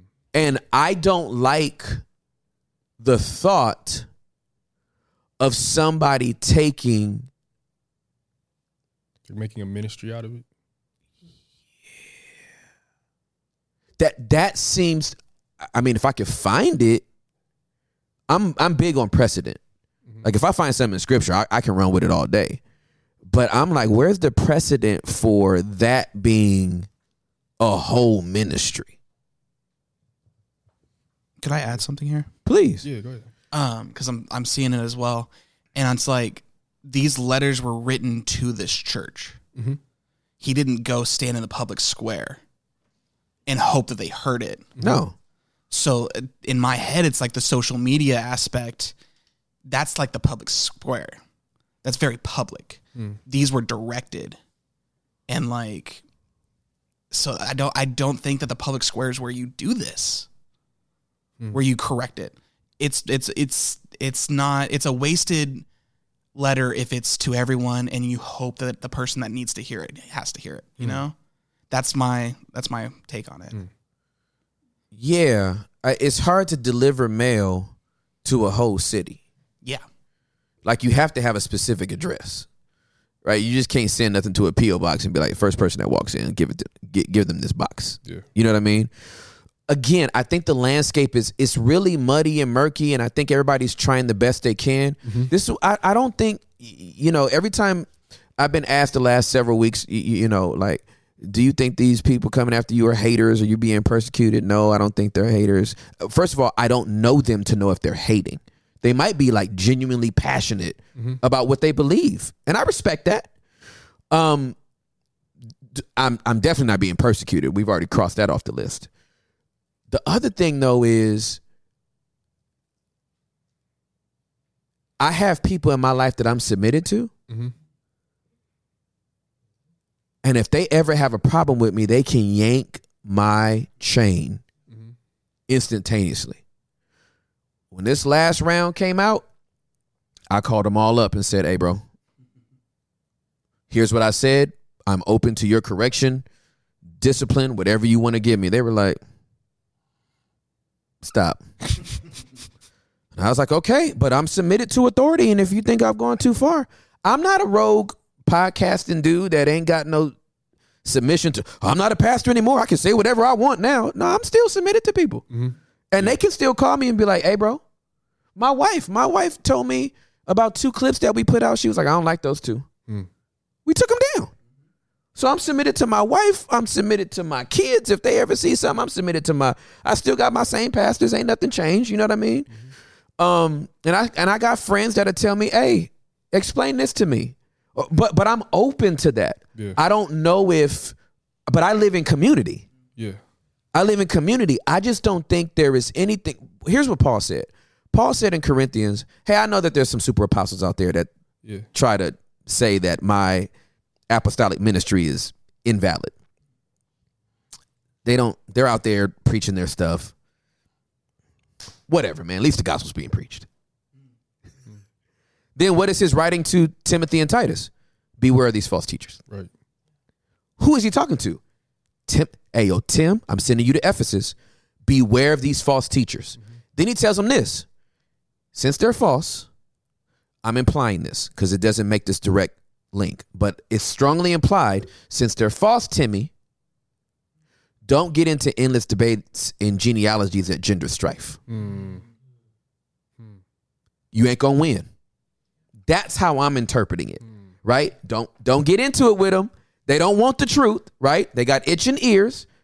Uh, first First Timothy four one. Uh, in the latter I, I got it memorized in King James, but in the latter time some shall depart from. Now the Spirit speaks. Thank you, Holy Spirit. Now the Spirit speaketh expressly. King James says that uh, that in the latter time in the latter days there shall be uh, some um, that give heed to seducing spirits and doctrines of devils, mm-hmm. having their conscience seared with the hot iron. Mm. That's that's King James. He's like, be on the lookout for these people, mm-hmm. but don't get into arguments with them mm-hmm. because you ain't gonna win. Hmm. They already feel like they feel. I want you to know the truth, and I want you to teach the truth. And if you teach the truth, I, I always use this example. Uh, I used to use this example with with Embassy City. How did I, as a lead pastor, come against false teaching? I just kept teaching truth like handing out uh, twenty dollar bills for those that work in the FBI counterfeit division. What do they leave them with for about four months? The real, the real money. Then they can spot the fake ones. You leave people with the truth long enough, they can spot a fake. They- it's just like, and it's like, mm-mm, that, mm-mm. and and and when you've been around the truth so so much, even if that counterfeit is really really good, the feel and the touch and something about it, they'll be like, I don't know what it is about this one. Something just off with this one. I don't know what it is yet. The ink look right and the weight seems right and the texture and stuff, but something's just off. And they'll come back and say, You right. That one's off. So so I'm holding all of that as I'm kind of navigating this season of my life because I'm like, it's just very interesting what people are drawn to or what they feel compelled to do right now. I, I, I believe there should be. th- th- we got writings against false teachers. They don't name them. Hmm. Hmm. Again, I'm just looking for precedent. The false teachers aren't named. They're warned that there are false teachers, but they're not actually named. Dang. And Paul does name some people that he confronted, but he had all he had personal relationships with all those guys. So Demas, Alexander the coppersmith, Hermogenes, Philetus, Phrygia. Um, he he opposed Peter to his face in Galatians two. I don't see where he's like, "Hey, yo, Derek is this false teacher in Corinth, fam. Y'all don't need to listen to that fool. No, mo. Derek is tripping. You know where he he he he all he his churches are off uh, near that bathhouse. Don't y'all go down there because Derek, the false teacher, is doing too much. Dang. He just he just says, be on the lookout for these false teachers. They're gonna have these characteristics. Man. He, and he's not the only one that does it. Peter does it too. Then we're gonna pivot from this, okay? Peter, Jude. uh, Peter and Jude talk about this, but Peter, Peter's is is something. Peter's got me shook. So this is Second Peter. That's that's real. I never thought about that. Like, yeah, they don't really name anybody. They don't name them. They just talk. They talk to you about their behavior. It's very interesting. Yeah. So they kind of give you a checklist and then go, go, go make this checklist. Yeah. So I'm gonna read this. I think I read this on another pod, but y'all about to get this work. um. So this is this is uh this is Second Peter chapter number two. But there are also false prophets. But there were but there were also false prophets in Israel because he's talking about false prophets here now, right? There were also false prophets in Israel, just as there will be false teachers among you. Now, I'm about to read this, and you tell me, did he write this over 2,000 years ago, or did he write this last Tuesday? okay? They will cleverly teach destructive heresies and even deny the master who bought them. In this way, they will bring sudden destruction among themselves. Many will follow their evil teaching and shameful immorality. And because of these teachers, the way of truth will be slandered. In their greed, they will make up clever lies to get hold of your money. But God condemned them long ago, and their destruction will not be delayed.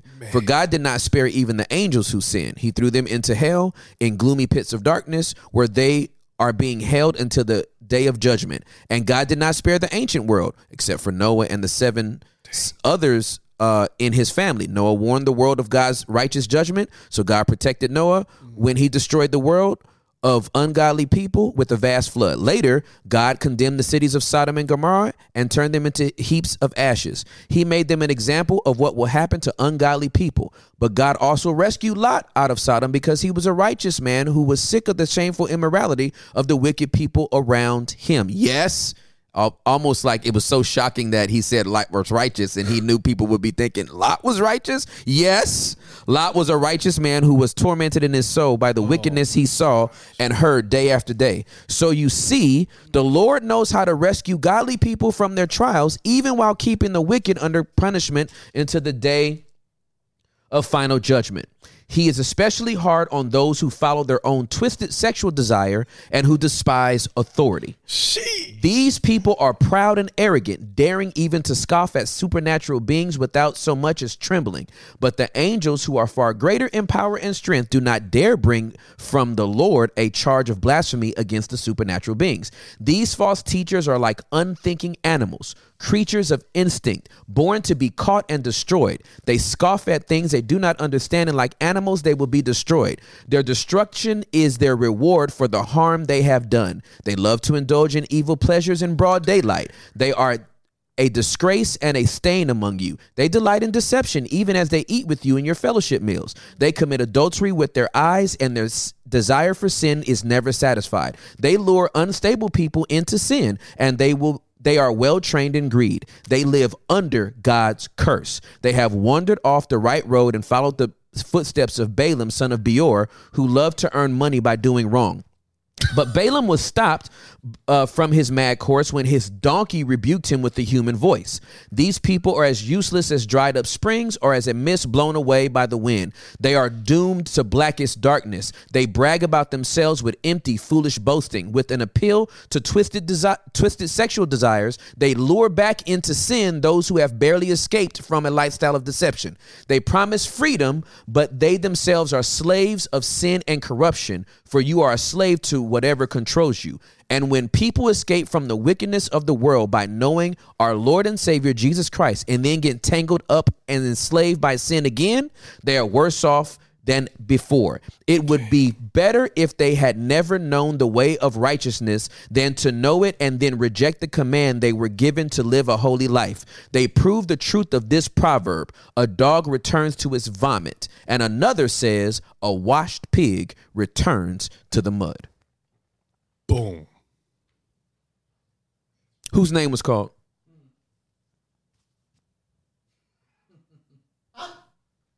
Nobody. Now here's here, here I've been in ministry for almost 30 years. Uh, I'll be 48 this year. Dang. By, by the time I was trying to-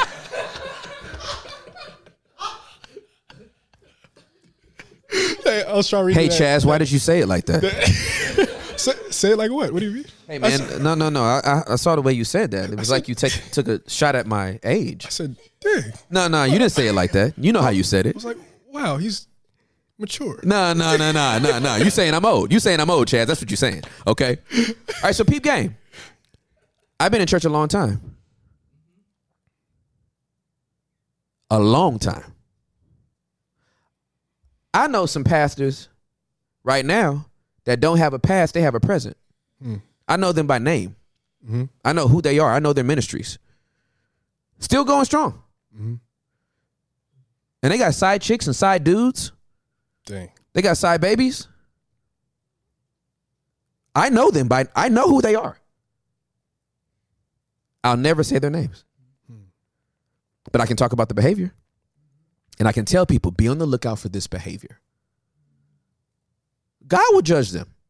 That's what Peter is saying. These dudes don't they're like unthinking animals. They're already going to hell. Man. Whatever they think they're doing right now ain't gonna last. Peter's like, You think I'm gonna bring up their name? I'm gonna list this behavior. You run into this behavior, run for your life. There's a level of diplomacy in there that we don't even touch. Why? I'm not about to sow discord. And if they change their lifestyle, praise God. Mm-hmm. Yeah. I don't want somebody who still has a chance to repent to be painted one way and then get convicted by the Holy Spirit and I'm going to leave a library of videos talking down about a person when the person ain't the issue, it's the spirit behind the person. That's where my conviction is. Dang. I have nothing else to say.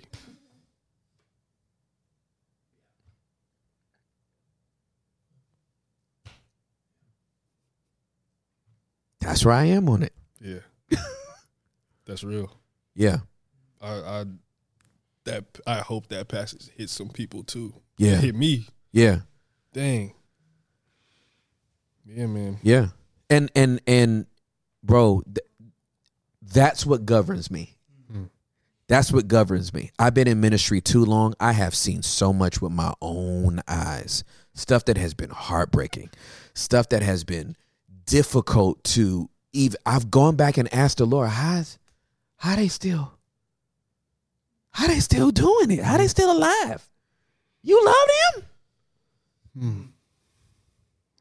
Do you know what they doing? And the Lord's like, Yep. Hmm. Go to bed. but you gonna let them?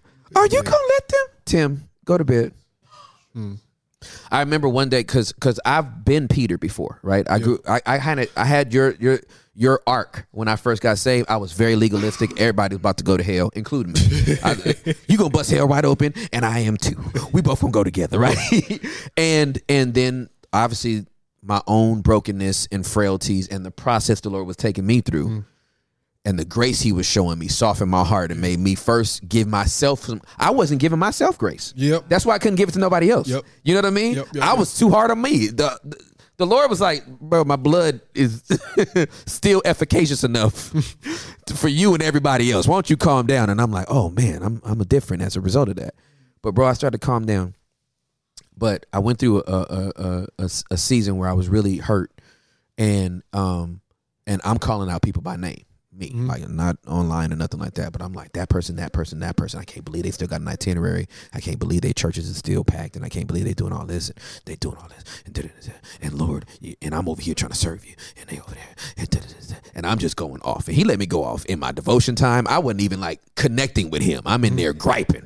I didn't even read the Bible. I was just getting, dear Lord, that. Right, I'm going off, and then the Holy Spirit was like. Are you done? I'm like, yeah, I think so. And he said, I'm gonna ask you one question. He said, um, based on what you know about these individuals that you're so mad at, when you put your head on the pillow at night to go to sleep and they put their head on the pillow at night to go to sleep, who you think gets to sleep faster? I said, I know, I, I know it's me. I said that with pride too. I, I, there was no humility at all. I, I know it's me. He said, then shut up. Hmm. Exactly what he said to me. He said, shut up. And I said, okay. They're restless. It looks successful on the outside, but you if you have sexual twisted desires and you scheming people for their money, mm-hmm. you don't sleep peacefully at night. No soul. Hmm. No soul could sleep peacefully under those conditions. So while it might have an external look of success, internally there's a lot of torment. Hmm. And I think that we just do ourselves a disservice to be utterly consumed with people who are already under God's judgment. Hmm. Wow. And so, what do I want to do as a believer who believes the truth of the, this word and mm-hmm. who believes that we should be discipling people, who believes that we should create safe space for us to be able to figure out how do we live this life and navigate this walk? I want to warn people of behavior, not people. Dang. because it's a spirit. And that spirit travels. The same corruption that you see in churches, in, in Catholic churches, didn't we just find out it was in the Baptist church in the last three three years? Hmm. Didn't we just find out thousands of women is coming out saying I was sexually abused? That's a spirit. That ain't a person. Sheesh. So we need to warn people of behavior. That way, if they see certain traits, they know make a pivot from them. But to keep on saying John is the one that does this all the time. Watch out for John, he's a false prophet. Watch out for Derek, he's a false prophet. Watch out for Christopher, he's also a false prophet. that's just that's whack-a-mole. That's Yeah. that's too much. That's too much. I'm I'm not gonna tell nobody who the gen- general manager of Denny's is. In. I'm not gonna tell them who the general manager of Denver. You know what I mean? I'm gonna just tell them if these pancakes come out and they look that soft, don't eat them. Like you know what I'm mm-hmm. saying? Don't put syrup on that and keep trying to eat that. That's nasty. So Yeah. say la.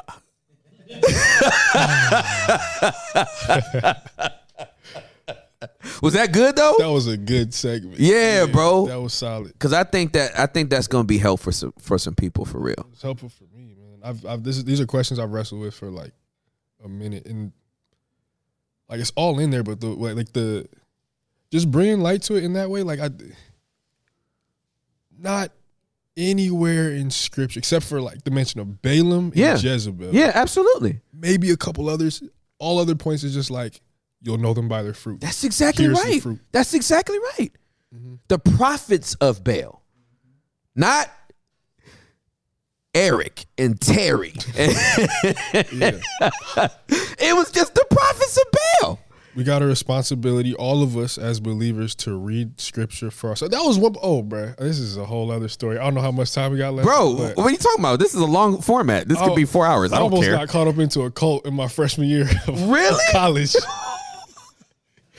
like, this is why, like, I really care about stuff like this. Yeah. Because, man, like I mentioned, I grew up going to this church, um, like, all the way through high school. yeah. And then I got into college, and now for the first time, I'm like, oh snap! I got to find my own like a church community around here to get involved with and get plugged into. And start praying like, Lord, I want a Bible study to get involved. Yeah, with. for sure. And I remember my uh, second semester freshman year, Yep.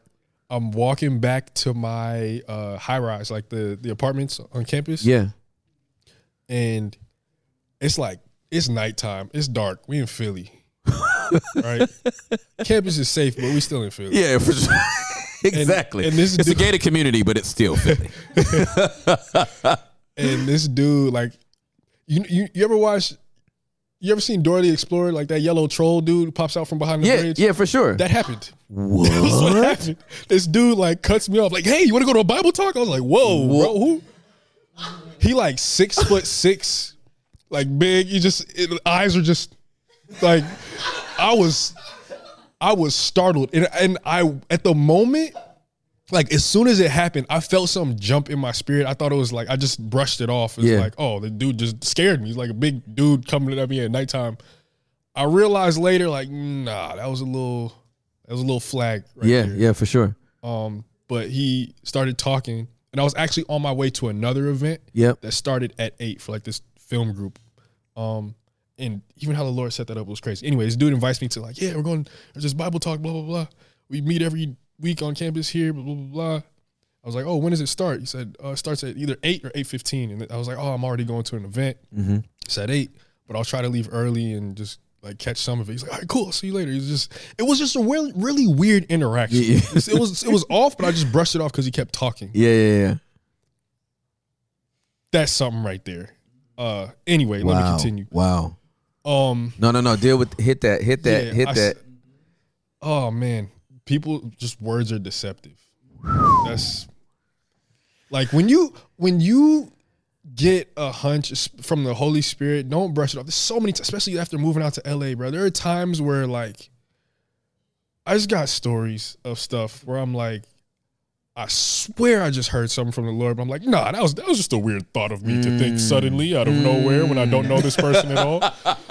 And come to find out, like, nah, God, that was you trying to tell me about something. And it mm-hmm. happened so many times. I would just brush it off because I'm like, no, you're not actually telling me. Like, what? Nah. and then I keep talking to the person. Oh, they seem nice. Oh yeah, it's all good. Even in relationships, ignoring red flags. You know, like it's it's very similar. Anyway, I brush off these like warning signs I got from this dude, and I end up going to this. I end up going to this film event. My plan was to be there from I think the meeting for this film production society, whatever. It was from eight to eight mm-hmm. and the Bible study was from eight to eight forty five, around the same time, something like that. And so I'm expecting to be able to leave by like eight fifteen. Dude shows up 25 minutes late to a 30 minute meeting. I'm sitting here frustrated because I'm like, man, I really and it was right across the walk. The Yeah, yeah. meeting, like the film production meeting and the Bible study, literally right across from each other. Yeah. And I missed most of it, so I'm angry. But that was like that was the Lord's grace. Wow. For real. Because when I walked into this joint, um, I get there and it was just so off under the surface. Mm. It was like I'll share this. I went, I visited once, visited again, and then the dude invites me to his house. Right? And I just so happened to bump into another dude who I met like the in my freshman semester. Find out he's a Christian. I'm like, oh, I'm going to this this dude's house. He's like, yo's a Bible talking, invited me over to talk to him. You want to come with me? He's like, yeah, I don't got go- nothing going on right now. And he's on the wrestling team, so he has a really busy schedule. He just so happened to be free that night. So we mm-hmm. walk over, get to this dude's house. I knock on the door, right? Kid you not. Somebody opens the door, looks at me, closes it, right? And I'm like, oh, that was interesting. Opens the door again. All of a sudden, like a flood of people, probably a dozen dudes and like women, men and women, just leave, like just kind of looking at me, not really saying anything. I'm like, already the vibes are off. you know, something, something's not right here. Again, I'm brushing it off. Right, I talked to the dude. He seemed cool. Invited me to the Bible talk. There were two dudes that also just so happened to play basketball and do film production. That was actually part of one of their tactics. But um, we walk into the space. Now it's like totally empty. It was just really weird. And then dude starts talking about um, like salvation from the perspective that essentially we earn it by works. Oh, Like he pointed out this scripture talking about like, hey, look, fa- faith without works is is dead, right? So that means if you're not working, then you have no faith. And what is the work of the gospel? To preach the gospel. So if you're not making disciples, and you're, then you're not doing the work of the gospel, then you don't have faith, then you're not saved, and you're going to hell.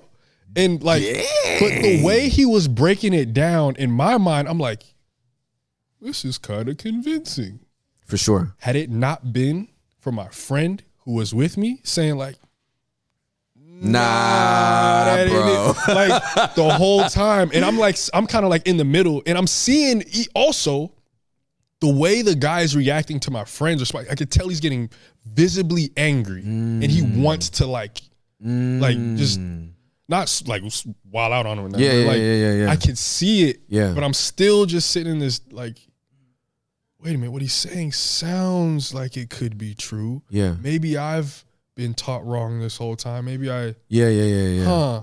And so anyway, we end up leaving. My friend, like, he planted his foot Yeah. on it. He was like, "No, we're saved by grace through faith, not Yeah. works." And he was just, Absolutely correct. you know.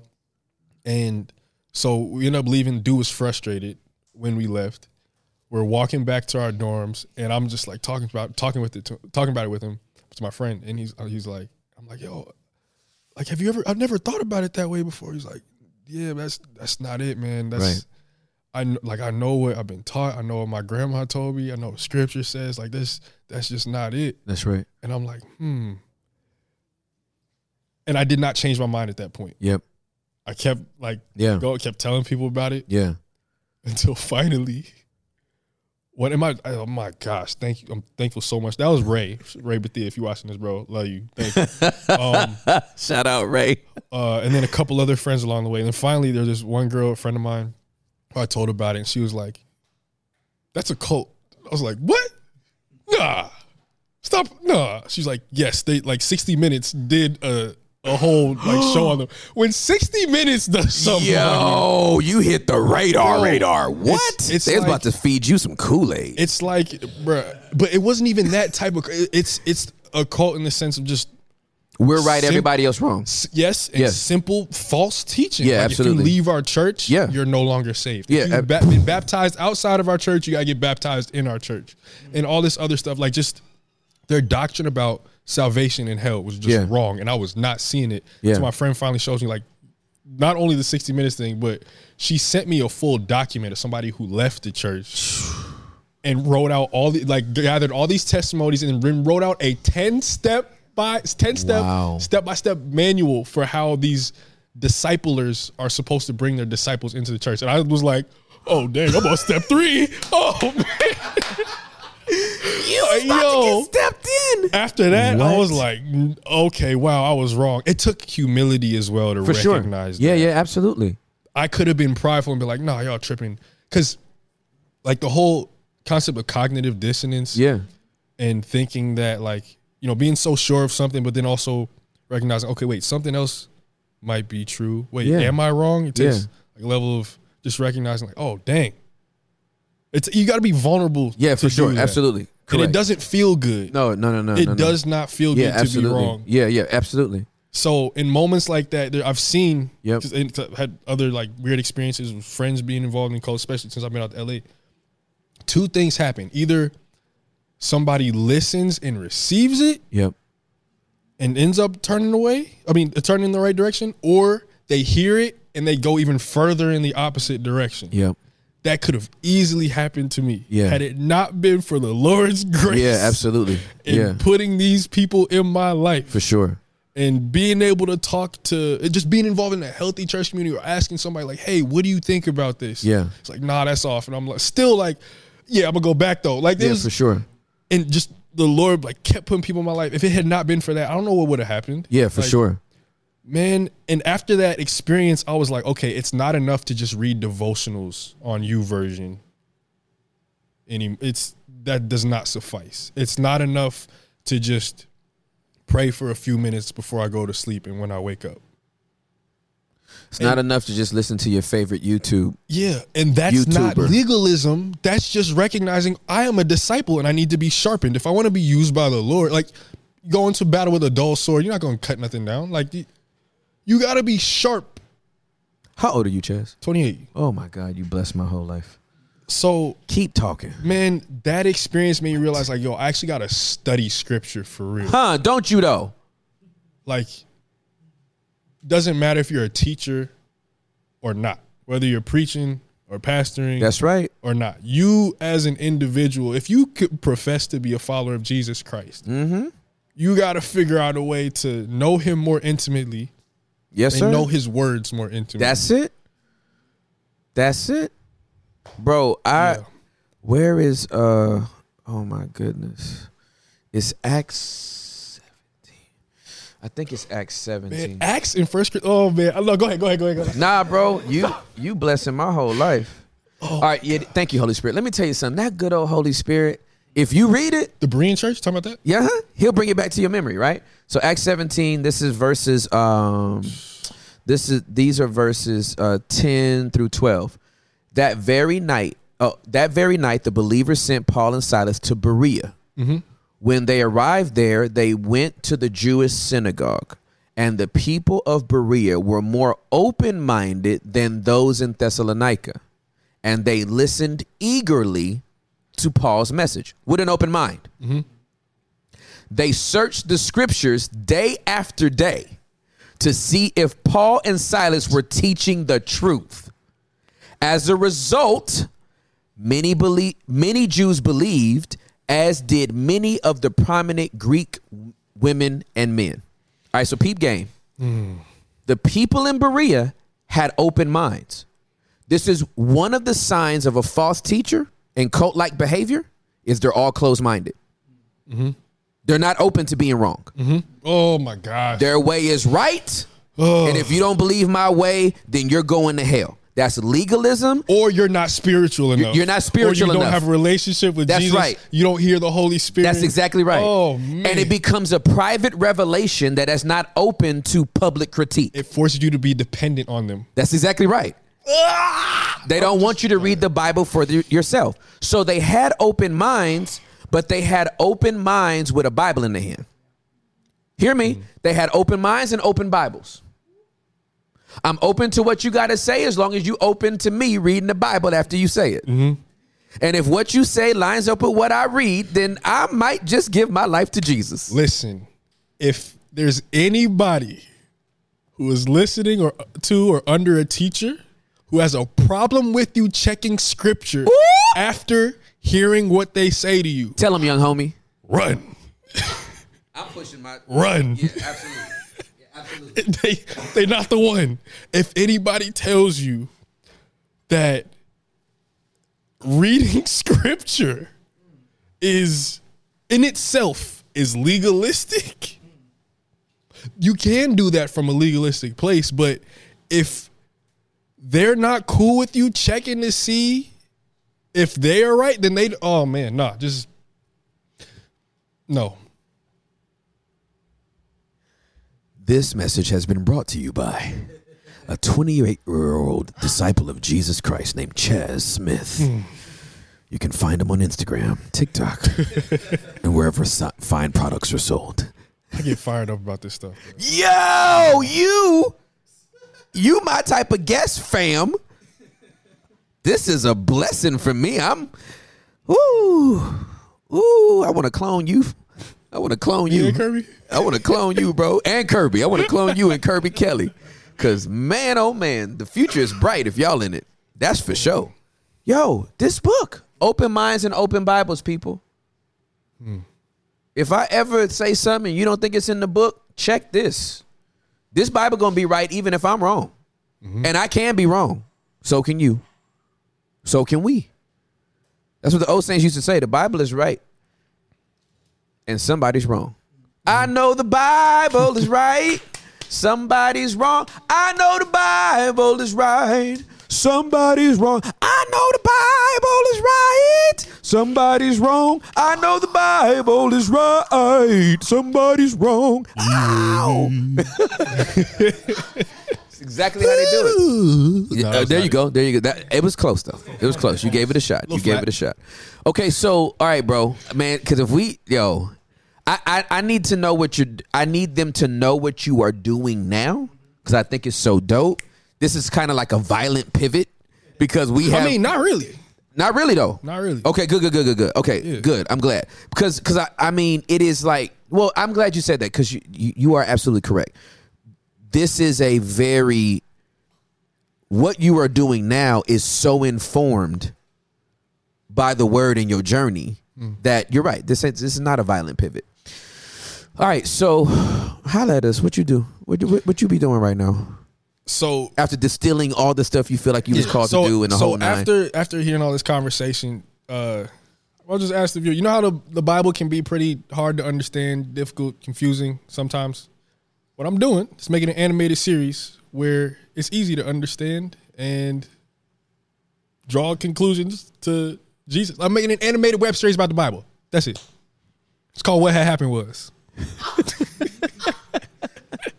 Yo, Hector's laugh in the background is one of the funniest things Hey, on the podcast. oh, dude, it's it's like one of the most iconic things in the whole wide world. When when Hector grows up and gets rich and then can't do this anymore, people are gonna like be sad and probably not listen to the basement anymore. But like, if I can't have his laugh, I don't want to hear you either. Close the whole thing down. Hey, so all right, so that was the quick elevator pitch. I really appreciate it. Like, That was very succinct. Can you elaborate a little bit on what you're doing? Yeah, because Yeah, we would love to hear it. so the and my homie Brian Pierre has just lost his entire mind. I, I'm telling Oh, you, he has, talk, he talk, has completely spazzed. I, I could not make up that y'all. Oh, you, didn't- was you didn't tell him before? No, he has no idea. I All just he didn't even know you was gonna be the guest today. Or okay. I just he he just told me like, yo, the next time you do um uh the basement, I just want to come through. Yeah. Or actually, we were just supposed to hook up. And then I said, you know what? It'd be cool if you just came and hung out on one of our production days. And it worked out to be this day. That's what's up. Okay, perfect. Um, so yeah, I mentioned two years ago I was praying like, Lord, how do I do both comedy and like, pointing people to you, scripture, Mm-hmm. like storytelling, all that stuff. I was gonna go to NYU for film school, for Mm-hmm. grad school, um, but decided to go social media route instead. I could always go back to school, but I've always had a love for film and storytelling in some form. Yep. So when I started praying about that two years ago, the Lord started putting it on my heart to just retell stories from the Bible in a very entertaining way, but without watering it down. Yep. Just the whole goal of what had happened was is to help people see the overarching narrative of scripture and how everything points to Jesus. So people will say that falsely claim that Christianity is a 2000 year old religion.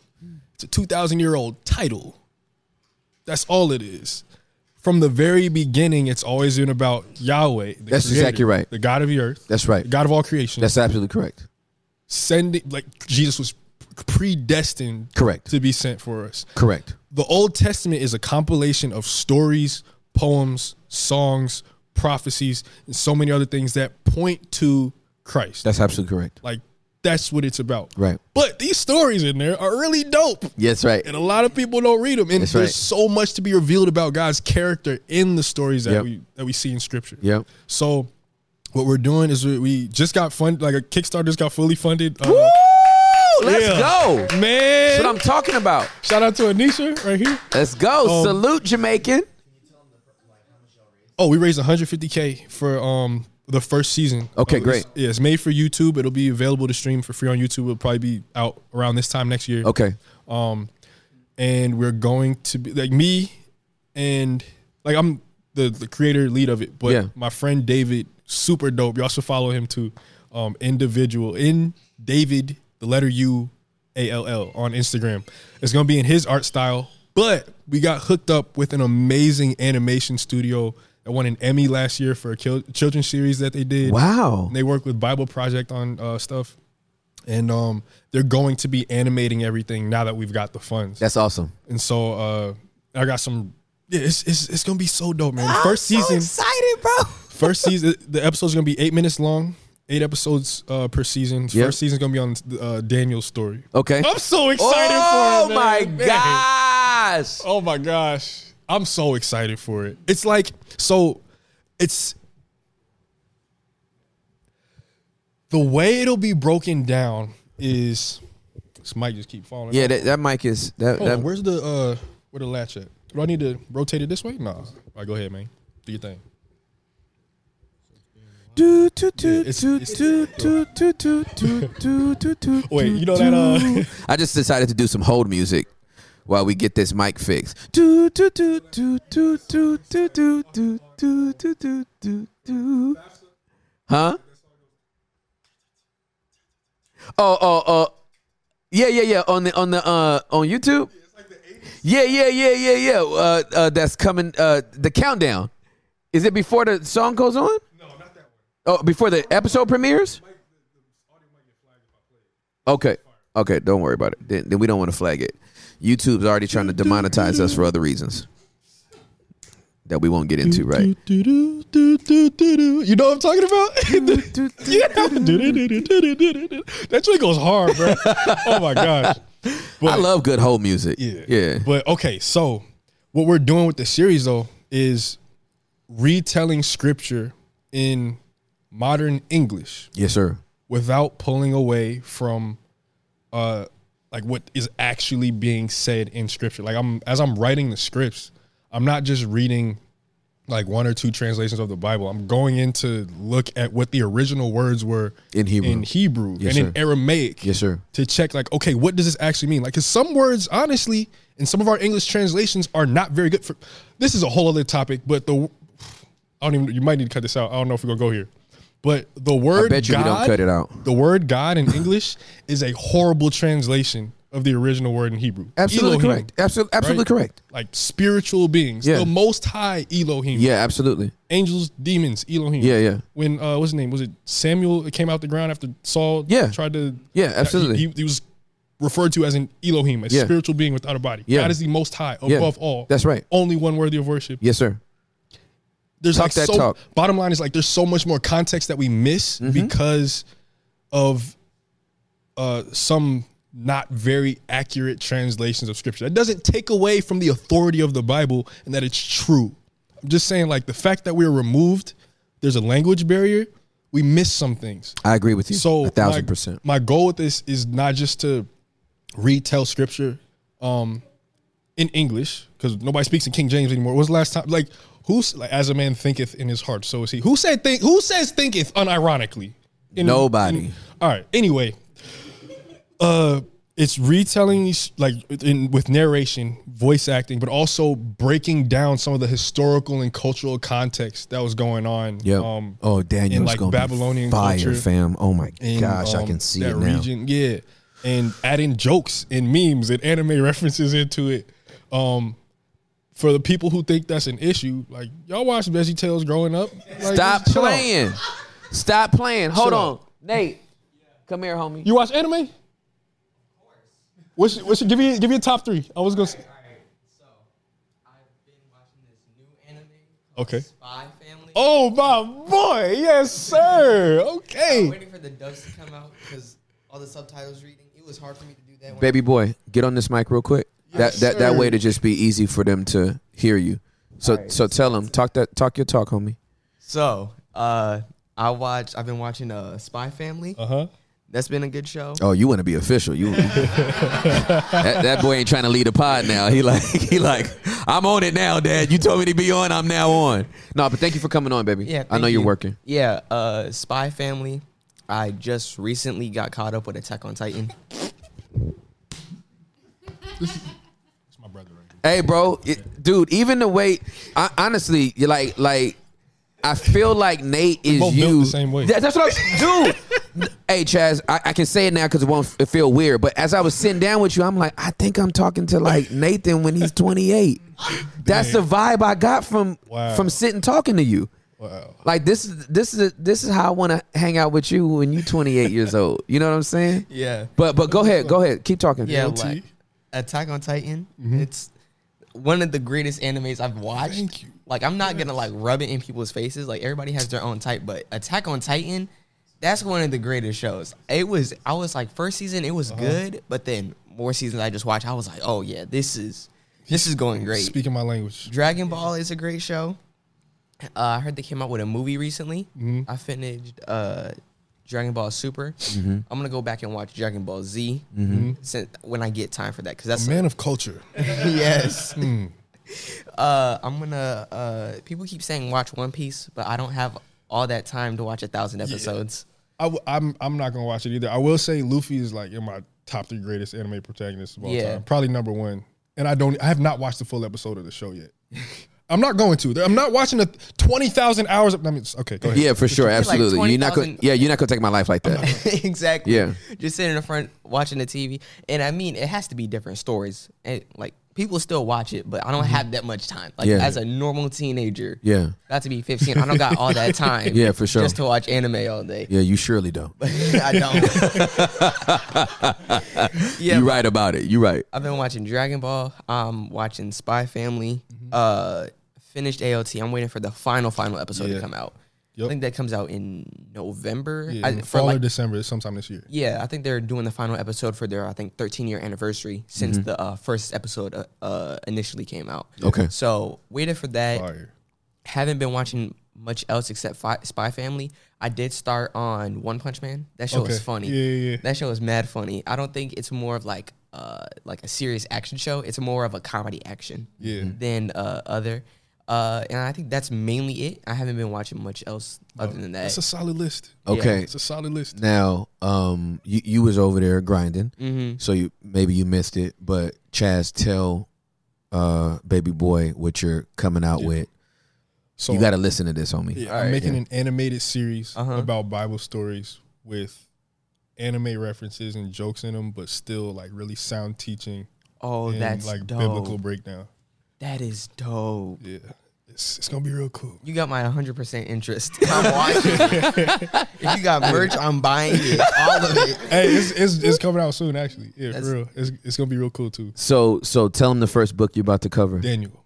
Season one's gonna be Daniel. Yeah, it's gonna be. So fire, is it going to be like an anime art form? So yes, yeah. We um this Oh, first yeah. season, this first season we're taking uh we're working with this animation company out of South Africa. Mm-hmm. Um, each episode will be eight minutes long. Eight minutes. Okay, Eight I'm gonna episodes. rewatch that eight So minutes. it's like it's like it's gonna be like like a mini series. We put out we have a concept video already, but it was just made by me and a few other friends. Mm-hmm. Once we work with the animation studio, we're getting started on that like within this next month. oh, that's um, dope. But it's gonna it's gonna be real clean. Oh, that's dope. Yeah. Yo, I'm hyped for that. I'm hyped for that. You got my 100% interest. Thank you. I love Appreciate it. it. I love it. I love it. Okay, baby. Thank you so much. I just want. I just wanted to you to hear what he's doing because that's, that's gonna dope. be that's gonna be amazing.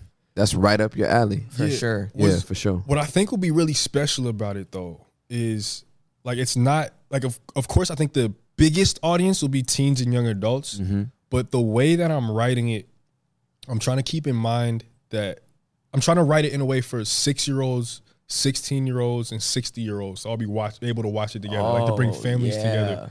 Um, six year olds will love We'll watch it together. Yeah. yeah, six, we will. Six year olds will be able to love the colorful animation and just the like the flashiness of it. Yep. 16 year olds like jokes, humor, anime references, all that stuff. But um for like more mature audiences and even just teens who are into like going deeper in the word, there's going to be like very solid. I'm working with um so there's a professor at Biola, Charlie Trimm. He's got a PhD in like Old Testament studies. I'm checking with him on everything. Like, yo, is this not only biblically accurate, but is it historically accurate? Is it culturally accurate? Um, and then him along with like several other scholars who I'm gonna be like constantly checking in with. So we're making sure that it's on point. It's not just it's, it will not just be for entertainment purposes, but my heart for it is to really disciple people. Too. Yes, sir. Because we as believers, we get introduced to Jesus with like spoilers, essentially, right? Mm, Yeah, that's right. Yeah, but never sure. really go back That's and right. watch the rest of the story. That's exactly right. Or like, re, like most people don't know what is in the Old Testament. They just think it's laws and rules and commandments. So so I'm so grateful you're saying this because I think the term New Testament church Mm-hmm. has literally almost divorced the Old Testament reality that sets up Mm-hmm. Yeah. what we know as the New Testament Yeah. church. People think it's just entirely obsolete. That's It's not. not. No, it's not. It's not true. One of the most brilliant statements I've ever heard on the Old and New Testaments are that the Old Testament is the New Testament concealed, and the New Testament is the Old Testament revealed. And if you don't put those two together, you you are. It's like walking in on a movie, a, a three hour movie in the last forty minutes. You're really close with your parents, right? Yeah, very. Imagine if everything you you only knew things about them from the time that you were like seven years old. You don't know anything about the rest of their life before that. I have an incomplete picture of who they are. Right. Yeah, for sure. the Old Testament, like the commandments themselves, are an expression of God's character. That's exactly us. right. They are. They, it was His way of telling us, "This is who I am. This is, this is my standard of holiness. This Yep. is my character. Yep. If you want to be like me, you gotta live up to this. Of course, like the rest of the Old Testament is about telling us, like it's not possible. That's exactly But right. somebody's gonna make it Yeah, possible. exactly right. That's exactly right. You know, like if we don't see that, Yeah. we're missing like what is it to a somebody who doesn't believe in Jesus to hear the phrase like oh his blood covers everything what what is that excuse me Is this a horror movie? like right like there's context Freddy to that. Krueger is Jesus? there's context to that like the sacrifices that were necessary to be considered holy and blameless and That's righteous, correct. righteous in God's sight. The understanding that there were laws and order That's that right. was set up by our creator to That's say right. like when life is taken, That's right. something needs to replace it. That's exactly right. like when death comes into the world, some somebody needs to be guilty. That's and absolutely judged. correct. He's a just God. He's never changed. Like Absolutely correct. now you understand like in the in the blood of something else's life that was taken is what covered us in our sin. That's right. Now we have Christ. His blood covers it. Like that's just a little bit more context. yeah, absolutely correct. like yeah, if you well, just well, there's some people that's even trying to soften that though, Chaz. And being like a loving father would never do that to his son. Hmm. He wasn't mad. We, we have a we have a problem with discipline. Hmm. We we we've tried to we've tried to literally rewrite the character of God. For a generation that doesn't like to be yelled at. dang. And the truth of the matter is, He is a just God, Mm-hmm. and propitiation and a substitutionary death was only made available because somebody volunteered. Mm-hmm.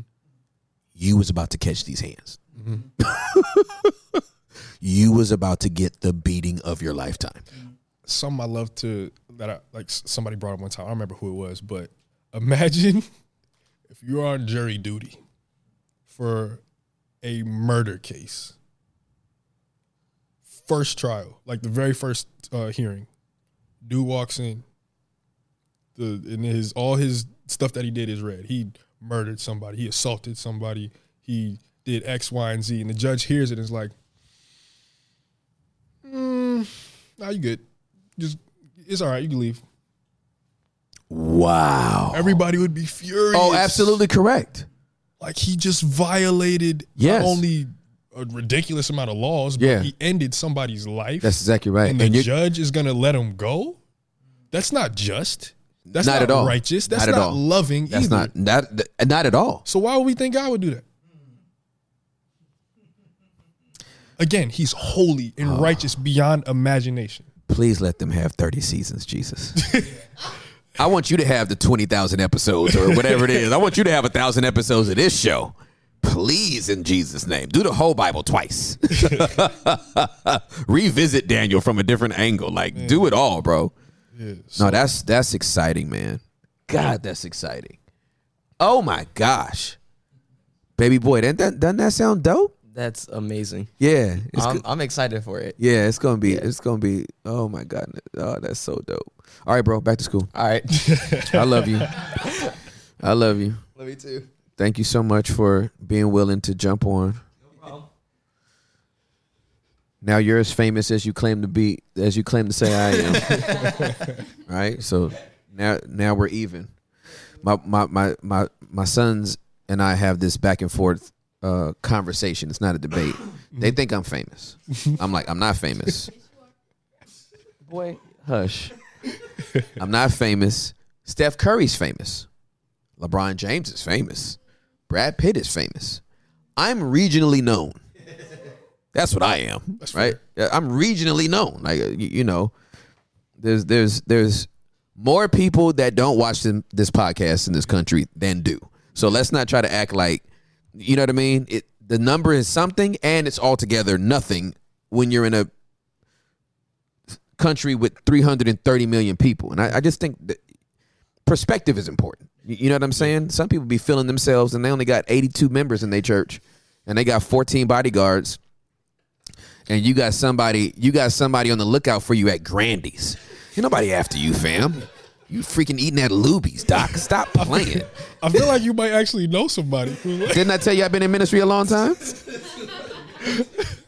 You you you you got these dudes that are bishops of of nothing but their own family name. Like they don't there's nobody that goes to the church whose last name ain't theirs. And they're a bishop and they wear a purple shirt and a big chain stuffed into a pocket. Not you, Sam. You do have on a purple shirt, but it's not it's not with a white collar and you're not walking around talking like this. God bless you, God bless you. God bless you, God bless you. It's like, come on, man. You you you at the bank talking about God bless you, God bless you. I need to if I can just get out two hundred dollars out of my account, I can just uh, gotta do the heavy breathing in between. that asthma is serious in the body of Christ right now. No, Is that a gift um, of the Holy Spirit? That's, N- No, it's not. That breathing's not a gift. bro, th- th- th- this is exciting stuff, bro. Like I'm so excited for you. I'm proud of you. Like a- again, going back to what we talked about earlier, like the fact that you allow God's call to lead you into animation, film production. You know what I mean?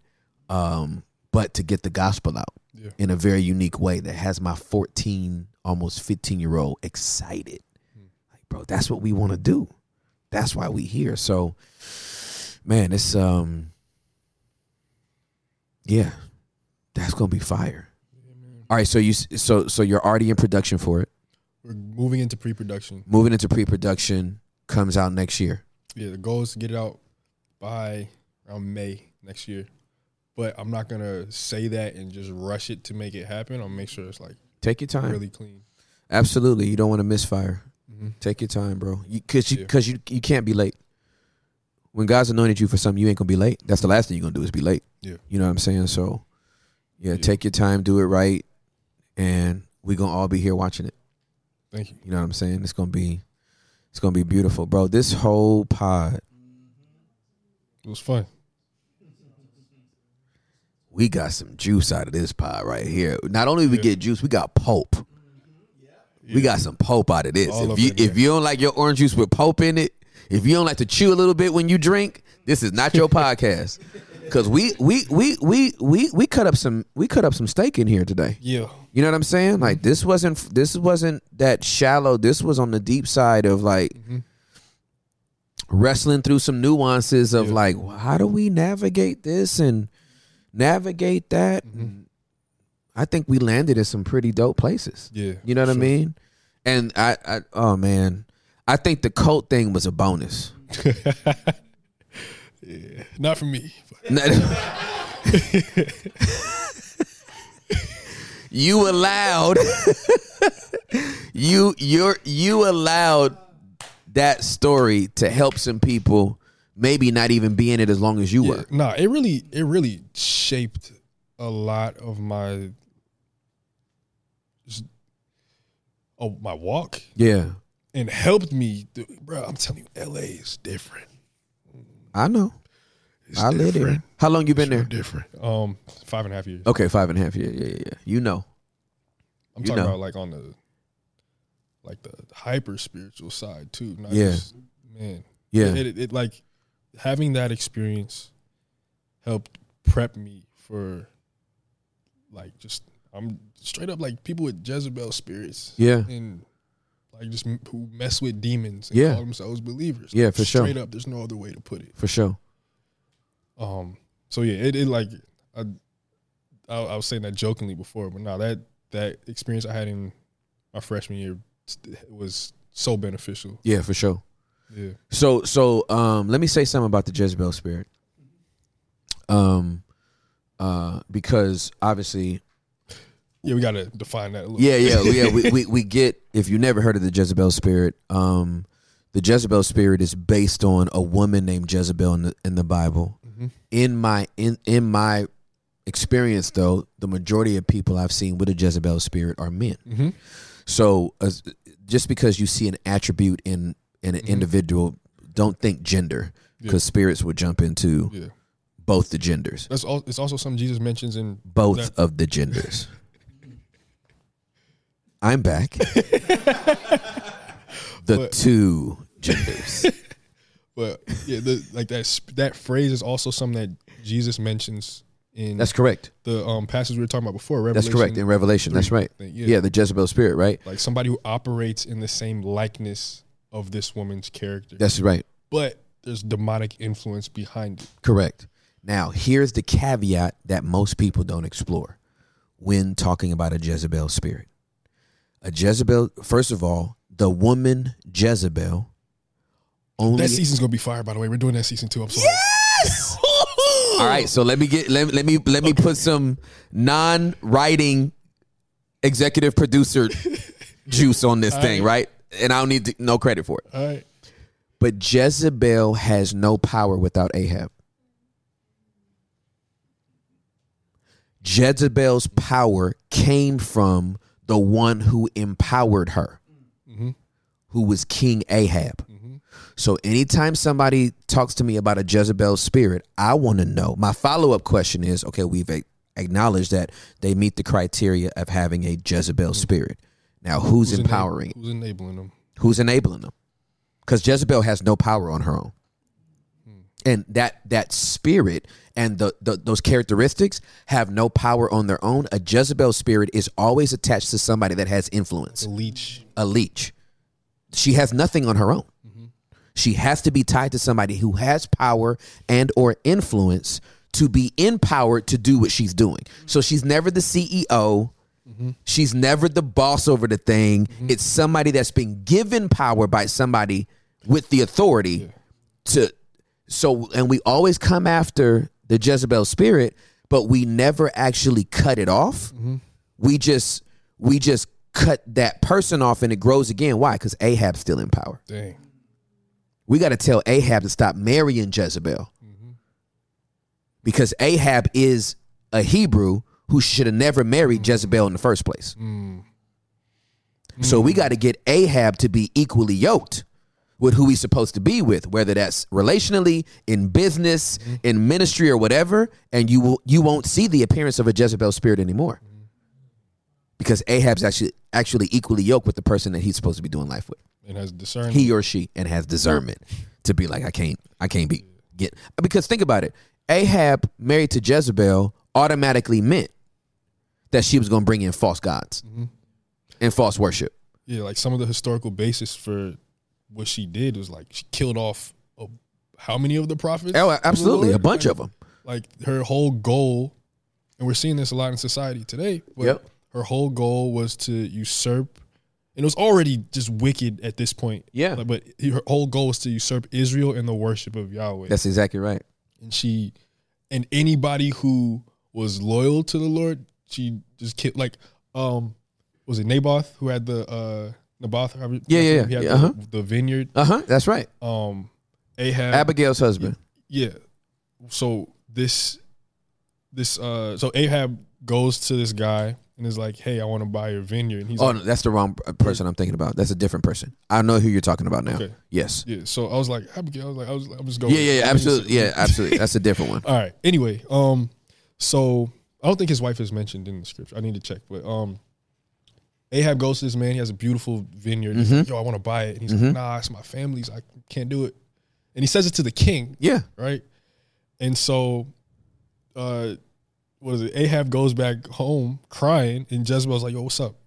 It's like, "Oh, this this dude has a beautiful vineyard. I want to buy it," but he said no. She's like, You're the king. Excuse me? Yeah, You're the exa- king. exactly. and she sets up this whole plot Uh huh.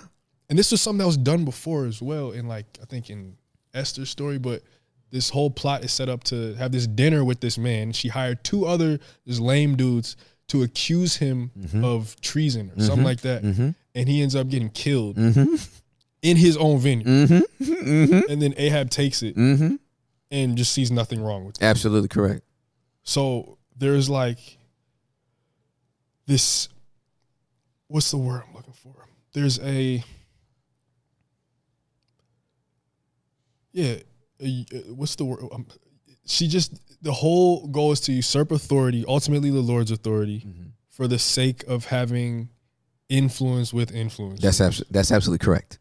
That's absolutely correct. and And, then, and then like oh oh yeah, and then how like it in in uh, and then not only that like her the worship that she do was sexual in nature oh, absolutely correct. and was uh, twisting Israel to go off into worship gods and like do sexual rituals and things That's like right. that. That's why you see Jesus mentioning that That's right. in Revelation three. That's right. I um I always I also want to uh, speak on uh, Ahab's characteristic. Um, a Jezebel spirit always has power when uh the major authority will not confront behavior. Mm. Goes right back to the false teacher conversation. Ahab never corrected his wife. Mm-hmm. And that's why she kept growing her voice and it became so intimidating mm-hmm. because Ahab was never going to check her. Mm-hmm. So again, that's not just husband and wife stuff. That's if you're the CEO of a company and you got somebody that's walking around trying to usurp authority and you don't check them, you are you are poisoning your culture. And people will leave you. People don't quit their jobs, they pit, they quit the people they work for. Hmm. I'm gonna let that marinate. People don't quit their jobs. They quit the people they work for. That they got that job. That's a good check. Why would they leave? Cause you are making it untenable for me to stay here. You are making it unbearable for me to stay here. That's why them, that's why them prophets went and hid in the cave. Mm-hmm. they were like, this king of Israel is so wicked. He's letting this this queen literally disavow the God we're supposed to be serving. Mm-hmm. This was in Israel. In Israel, fam. This was in Israel. This wasn't this wasn't some, you know, he wasn't in Zarephath. He's in Israel, fam. So th- that's the yeah, man. There's so much in there. That's one of my favorite. Ju- When I first got married, uh, First Kings chapter number 17. I preached that more than any other chapter in the Bible. Anytime I had to go preach somewhere, Juliet was like, First Kings 17. I preached it a lot. And again, I'm a storyteller, so I'm, you know, I'm all about the narrative. But First Kings chapter number 17 going into 18 and 19 is like a I see it vividly. I've I've spent so much time in it. But it's even amazing that Elijah goes to Zarephath and not a territory in Israel. Mhm. The Lord's provision was not in one of the 12 tribes land and district. Mm. The thought that God cannot provide for you in a pagan land. I'm not calling California pagan. I mean, but it is. Um, I'm born and raised there, so y'all already know I'm Inglewood to the day I die, and Cali's crazy. um, uh, God can provide for us anywhere, and sometimes our assignment is in a place where we wouldn't want to be, Mhm. but that's where we have to be for somebody else to come to the Lord. Mhm. So. yeah. Babylon.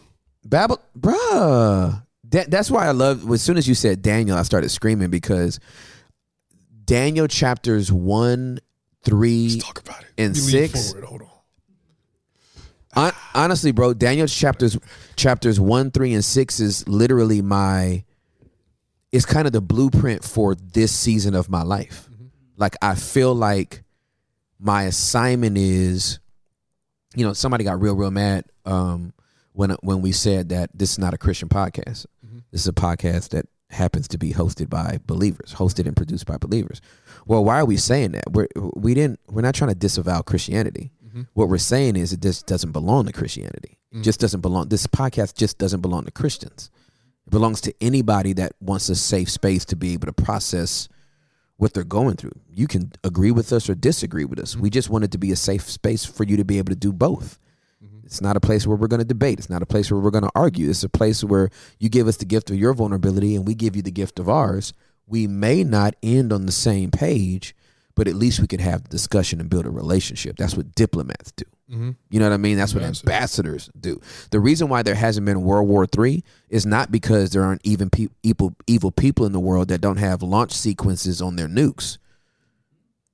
Heads of states are the most egotistical people you ever meet in your life. The reason why there hasn't been a nuclear winter in a World War III is because diplomats are sitting down with tea with their legs crossed, saying, "Okay, we're going to lift two sanctions if you left if you let go of these four prisoners. And we're going to do it all by Friday, so that you know what I mean. You stop lobbing your missiles over our, you know, over our country in an act of aggression. That's that's what this is about. Hmm. So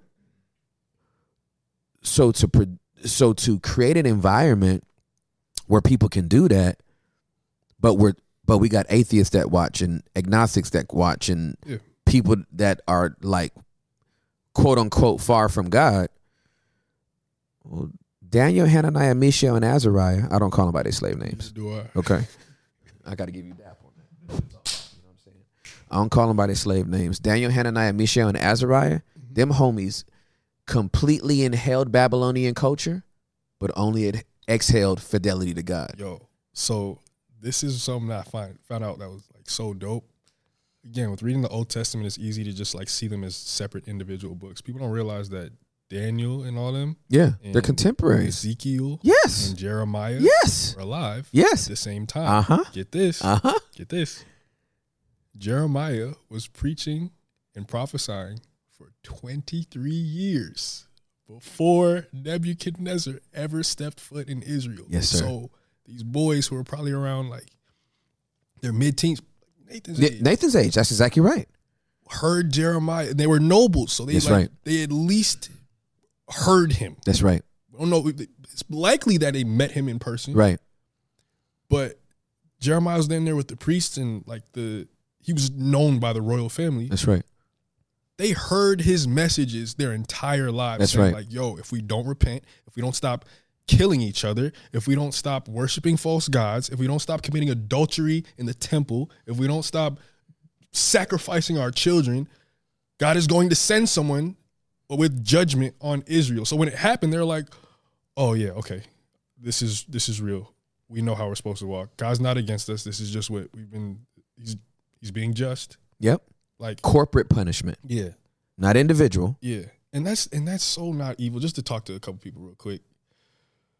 If you have a kid or two kids, like if say your sons, like one of them killed the other one, it's never never gonna happen. But you would be outraged at Oh something like gosh. that, especially if it like you'd seen it, like it was getting to that point. Yeah, you yeah, kept yeah. telling them, yo, yo, stop. Yeah, yeah. and you like withheld yourself from doing anything, and then at a certain point, you're gonna be like, no, you got to get out. Yeah. you belong in prison. Yeah, exactly right. like Oh, you gotta go. Gotta go. again, sacrificing children, That's right. committing sexual assault against one another. That's right. Priests dishonoring God and worshiping other gods. Not Yeah. only causing discord and issues within Israel, but being a horrible representation of God to everybody else around them. 23 years he didn't do nothing. That's long suffering. That's Right. grace. And mercy. That's mercy. 23 years, bro. Yes, sir. Absolutely correct. LeBron Absolutely ain't even been in the league that long. Almost. But dog. you right. So Yeah. yeah, just talking about like the context. They were they knew or had an understanding of how to be ambassadors That's exactly in right. Babylon That's exactly right. because of what they heard growing up. They also had to learn the Chaldean tongue Yeah. Because they weren't going to be able to speak through an interpreter. Mhm. So they learned the Chaldean tongue with perfect diction. Mhm. And this is why they were deemed 10 times smarter Mm. than all the magicians and all the other people that graduated from Babylon University. I'd say that was even just an act of the Lord because they weren't the only ones taken. That's exactly right. Yeah. But they were they just excelled Right. above the rest. And a lot of people sleep on this, but by chapter number six, Daniel is in his 60s. Maybe even 80s. He might have been in his 80s, right? So, yeah, between 60 and 80, this is an old man that's thrown into the lion's den. This, ain't, this ain't still a teenager. Sometimes we read stuff and forget. Oh, you learned a, Joseph learned a different language by the time he was in Egypt. I believe that part of the reason why I hope you're going to do Joseph as well. Oh yeah, that's season two. Okay. Uh, part of the reason I believe Joseph was in prison for those two years is so that he can be fluent in the Egyptian language by the time he interprets Pharaoh's dream. Mm. Because he interprets Pharaoh's dream without an interpreter as well. And he's so he he he is um so fluent in the language that by the time his brothers come, they don't even recognize him. Mm. He's 13 years older, got a beard. And don't and there is no hint of a Hebrew accent. Mm. But we telling people to go out into the world and say, "Praise the Lord." hey, how you doing? I'm blessed and highly favored. Speaking Christianese. You can't say I'm cool. Well, I don't know. I don't use that worldly talk. Dang, bro. Hmm. Oh man, this food is hella good. Oh my God, you have just you've just desecrated your temple. Did you say hella? Man. Okay, bro. Hey, there's got to be a part two. I'm with it. You got to come. Would you? First, I, I can't demand nobody come back. You must come back. Shoot, you wanna I'm do like sending a- goons out. You do must like- come back. You got the uh there's a visual podcast. We could do like a premiere or something. Something like that. Oh, for sure. For one of the episodes. Yeah. It might be kind of smooth. Brian just mouthed the words, Can I be here? uh, bro, that would be amazing. Okay, okay, we're saying it now. Dweller family, we are we are saying it now. We are going to premiere this time next year, whenever it's out. We just gonna speak life into it right now. We are going to premiere the first episode of what's the name of the series? What had happened was What had happened was the name of this. Oh, yo, it just clicked. What had happened was exactly. it's kind of like Marvel's What If. You remember that Yeah. I, whole I never little watched it, but I know what you're talking about. yeah, that whole little series, y'all. This is about to be fire, fam. All right, so we're gonna premiere it on the basement whenever whenever it comes out, a year from now, a year and some change, whenever. When that first episode drops, bro, we got to do some conjunction where it drops on the YouTube channel, whatever y'all created, and it drops on the. Ah! You said it, we gonna do it. Nathan, we're gonna premiere we're gonna premiere the the anime show when it comes out next year live on the basement.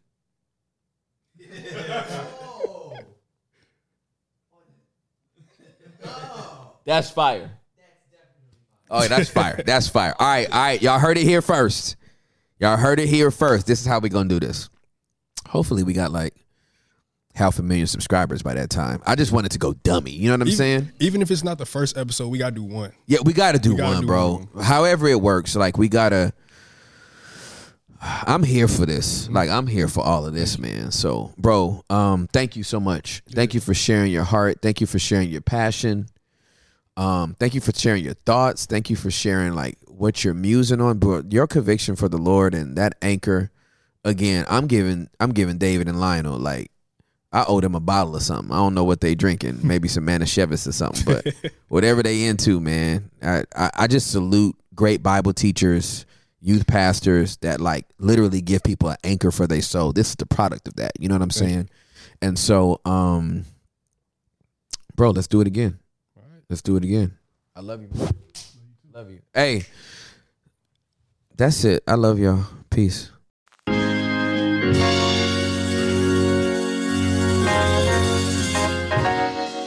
We just thought to take a little time out to thank the Lord.